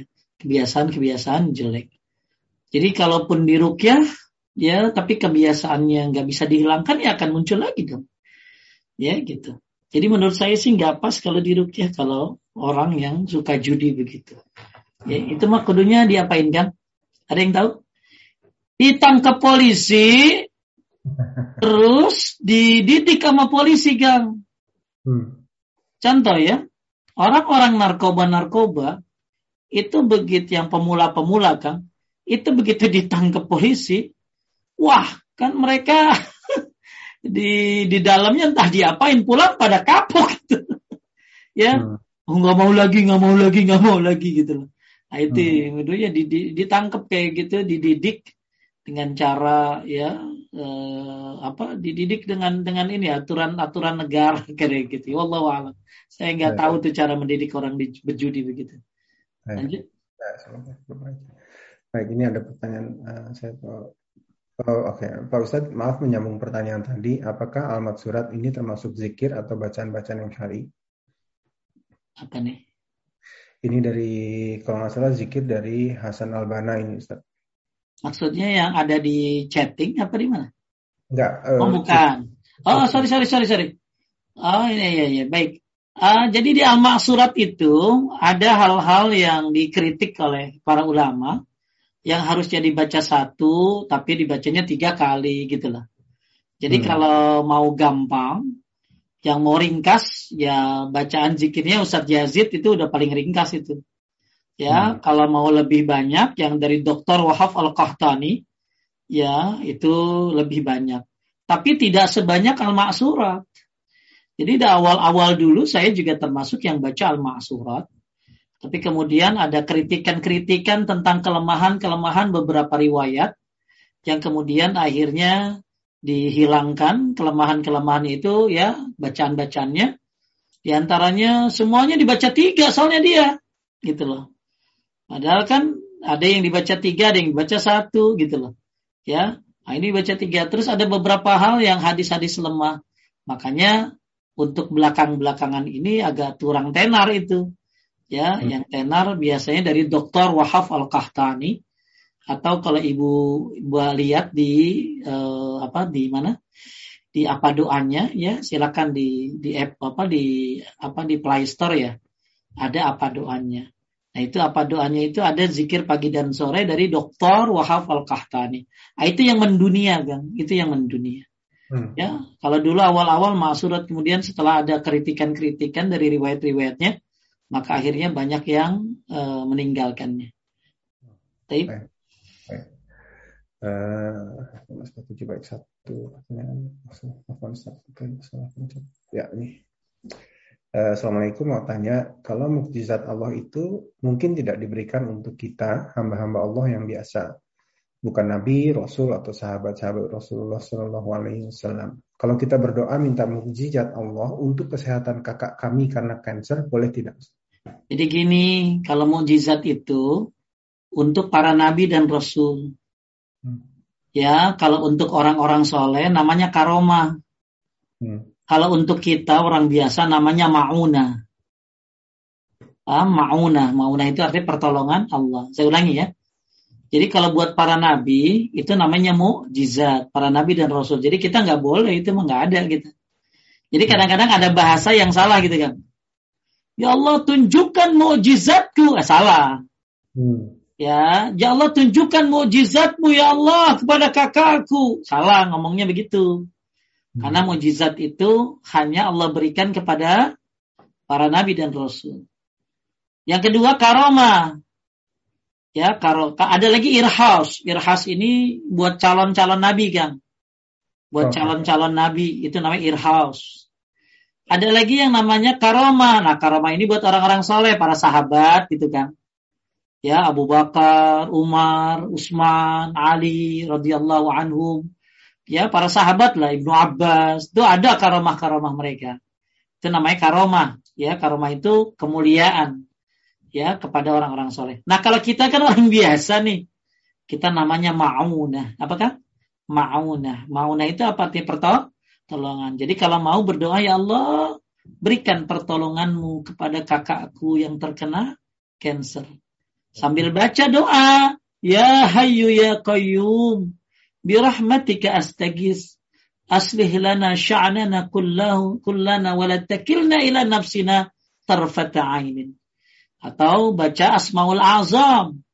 Allahumma inni as'aluka ya Allah bi anna lakal hamd la ilaha illa anta wahdaka la syarika lak. Al-Mannan ya badi'as samawati wal ar ya zal jalali wal ikram. Ya hayyu ya qayyum inni as'aluka ya Allah. Aku memohon kepadamu berikan pertolongan kepada kakakku yang kena cancer ini ya Allah. Ah seperti itu. Ya, coba yang punya doa itu share deh di doa Asmaul Azam namanya kan, coba dicariin. Ya, Silakan yang nanya, yang nanya tadi siapa? Dibaca doa itu bagus. Ya, sambil dia apalagi dibacanya bagus lagi sebelum salam. Baca doa itu sebelum apa tadi? Salam. Ya, sambil minta pertolongan kepada Allah buat kakaknya. Jadi kalau buat kita orang-orang gini namanya pertolongan Allah ma'unah namanya ya. Allahu a'lam. Uh, ini ada ada pertanyaan yang di luar topik ini Ustaz. Afwan. Saya tanyakan sebentar. Barakallahu Ustaz, di saat haid sebelum rojaah, Anda sudah berwudu karena akan memegang juz amma yang ada terjemahan. Kemudian wudhunya batal, haruskah berwudu lagi Ustaz? Penjelasan. Baik, sebenarnya ulama berbeda pendapat tentang orang haid boleh wudhu apa tidak. Hmm. Ya, boleh wudhu atau tidak. Karena kalau dia wudhu pun tidak mengangkat hadasnya kan. Hmm. Ya, dia kan tetap hadas besar kan karena lagi haid. Jadi ada ulama yang membolehkan. Kenapa? Karena Nabi aja dalam keadaan junub wudhu kan. Ya, mau tidur wudhu. Terus ya. mau makan wudhu. Itu dijadikan dalil boleh wudhu buat orang yang junub. Hmm. Ya, buat orang yang junub. Kan ada sunnahnya orang kalau junub mau tidur wudhu dulu. Kemudian juga ada sunnahnya kalau orang junub mau makan wudhu dulu. Nah itu kan orang junub kok bisa wudhu, itu dalilnya bolehnya. Kalau yang bilang nggak boleh, ya di antara setahu saya Imam Nawawi. ya orang head kalau mau wudhu mau apa nggak bakalan ngangkat hadasnya. Ya kalau jadi kalau menurut saya, ya kalau beda apa, uh, kalau misalnya dia dia berwudhu tetap saja tidak mengangkat hadasnya gitu loh. Hmm. Ya, jadi sekarang pertanyaannya begini sekarang. Yang wajib wudhu itu apa sih gitu loh. Sebenarnya yang wajib wudhu itu yang tidak ada perdebatan itu adalah sholat. Hmm. Sholat itu nggak ada perdebatannya. Wajib wudhu. Nah yang kedua, ini tetap ada perdebatan. Yang kedua ini tawaf. Tawaf ada perdebatan karena dianggap riwayatnya maukuf tidak marfu. hanya sampai kepada Ibnu Abbas. Ya, intinya uh, tapi kebanyakan ulama tawaf termasuk wajib wudhu. Ya, tapi ada ulama yang berbeda. Nah, kalau yang megang Quran ini memang perbedaan pendapat panjang. Jadi kalau saya ya nggak apa-apa nggak wudhu. Ya, apalagi Qurannya dari handphone, Qurannya dari iPad gitu ya. Nah, jadi hmm. kalau dengerin Ustadz wajib wudhu ya hormatin aja. Ya jangankan anda ya orang-orang dulu aja udah pada berdebat tentang masalah wudhu untuk megang Al Quran.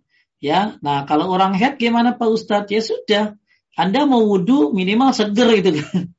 Hmm. Ya minimal seger. Jadi ulama memang ada yang mem, apa, membolehkan wudhu lagi haid atau uh, yang satu lagi tidak membolehkan.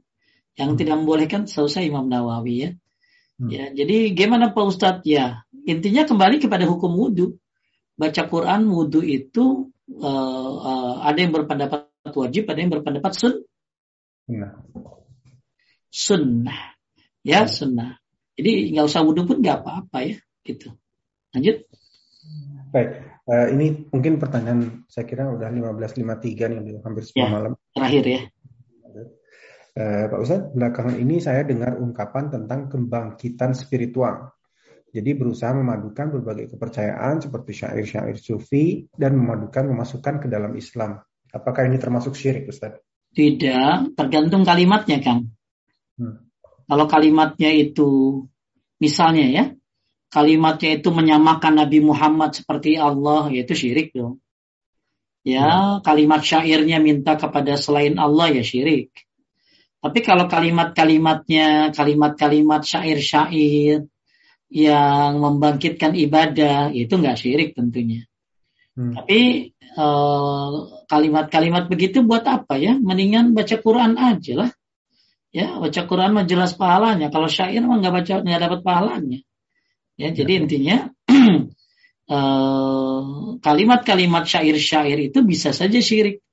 Kalau seperti mengagungkan agungkan hamba Allah seperti pada tingkatan Allah. Mengagungkan wali-wali seolah-olah mereka ikut mengatur alam semesta ini itu syirik tuh. Jadi hmm. mereka menganggap bahwa wali-wali ini ngatur alam semesta ini itu syirik itu syirik rububiyah itu. Hanya Allah yang ngatur alam ini, bukan para wali. Dan jadi syair-syair ini ya ter, dilihat dari katanya, kata-katanya, maknanya. Kalau model-model kayak tadi ya syirik. Tapi kalau model-modelnya cuma kata-kata lebay doang biasa ya nggak syirik itu. Ya, hmm. selama tidak kata-katanya mengandung unsur kesyirikan. Allahu hmm. alam. Baik, saya kira sudah cukup Ustaz untuk malam ini. Insya Allah kita ketemu. Baik. Baik, Bapak Ibu sekalian dimuliakan Allah Subhanahu wa taala. Insya Allah tinggal satu dalil lagi dari poin bab 8 ini. Ya, jangan lupa makin teguh Anda bertauhid, makin bagus tauhid Anda. Jangan remehkan tauhid, jangan remehkan syirik, baik syirik kecil ataupun syirik besar. Syirik bukan perkara yang kecil. Syirik ini gara-gara orang kencing gak benar aja bisa dapat azab kubur. Bagaimana gara-gara syirik? Ya, maka kita belajar tujuannya, apalagi kita belajar tauhid. Bahkan kata Ibnu Rajab, kalau tidak ada tauhid tidak ada ampunan buat kita. Maka jangan sampai tauhid itu hilang. Ya, maka makin bertauhid Anda, makin banyak dosa Anda yang hilang. Ya, walaupun dosa sepenuh gunung, sepenuh apalah, sebanyak apa, kalau kita bertauhid kepada Allah, maka Allah bisa memaafkan dosa-dosa kita, selama kita bertobat dan mau belajar tauhid dan memperdalamnya. Semoga kita orang yang istiqomah dalam menjalankannya insya Allah. Baik, terima kasih buat rumah uh, kajian Paduka. Uh, mudah-mudahan jadi amal jariah buat para pengurus. Barakallahu fikum. Terima kasih Mbak Feby, Mbak Fopi, kemudian Kang Roland dan Kang Rashid tentunya. Barakallahu fikum. Assalamualaikum subhanaka Allahumma bihamdika asyhadu an la ilaha illa anta astaghfiruka wa atubu ilaik. Assalamualaikum warahmatullahi wabarakatuh.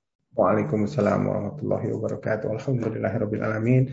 Uh, setelah selesai kajian kita kali ini, insya Allah kita akan bertemu kembali dengan Ustadz Agus di bulan September insya Allah taala. Eh, bagi kita dari Rumah Dakwah Paduka untuk minggu depan Sabtu dan Ahad minggu depan kita libur insya Allah dan kita mulai lagi bulan September. Baik semua kami dari pengurus Rumah Dakwah Paduka mohon maaf jika ada kesalahan. Perkataan maupun sikap uh, mohon dimaafkan. Insya Allah kita bertemu kembali. Barakallahu fikum. Wabillahi taufiq wal hidayah. Wassalamualaikum warahmatullahi wabarakatuh. Assalamualaikum warahmatullahi wabarakatuh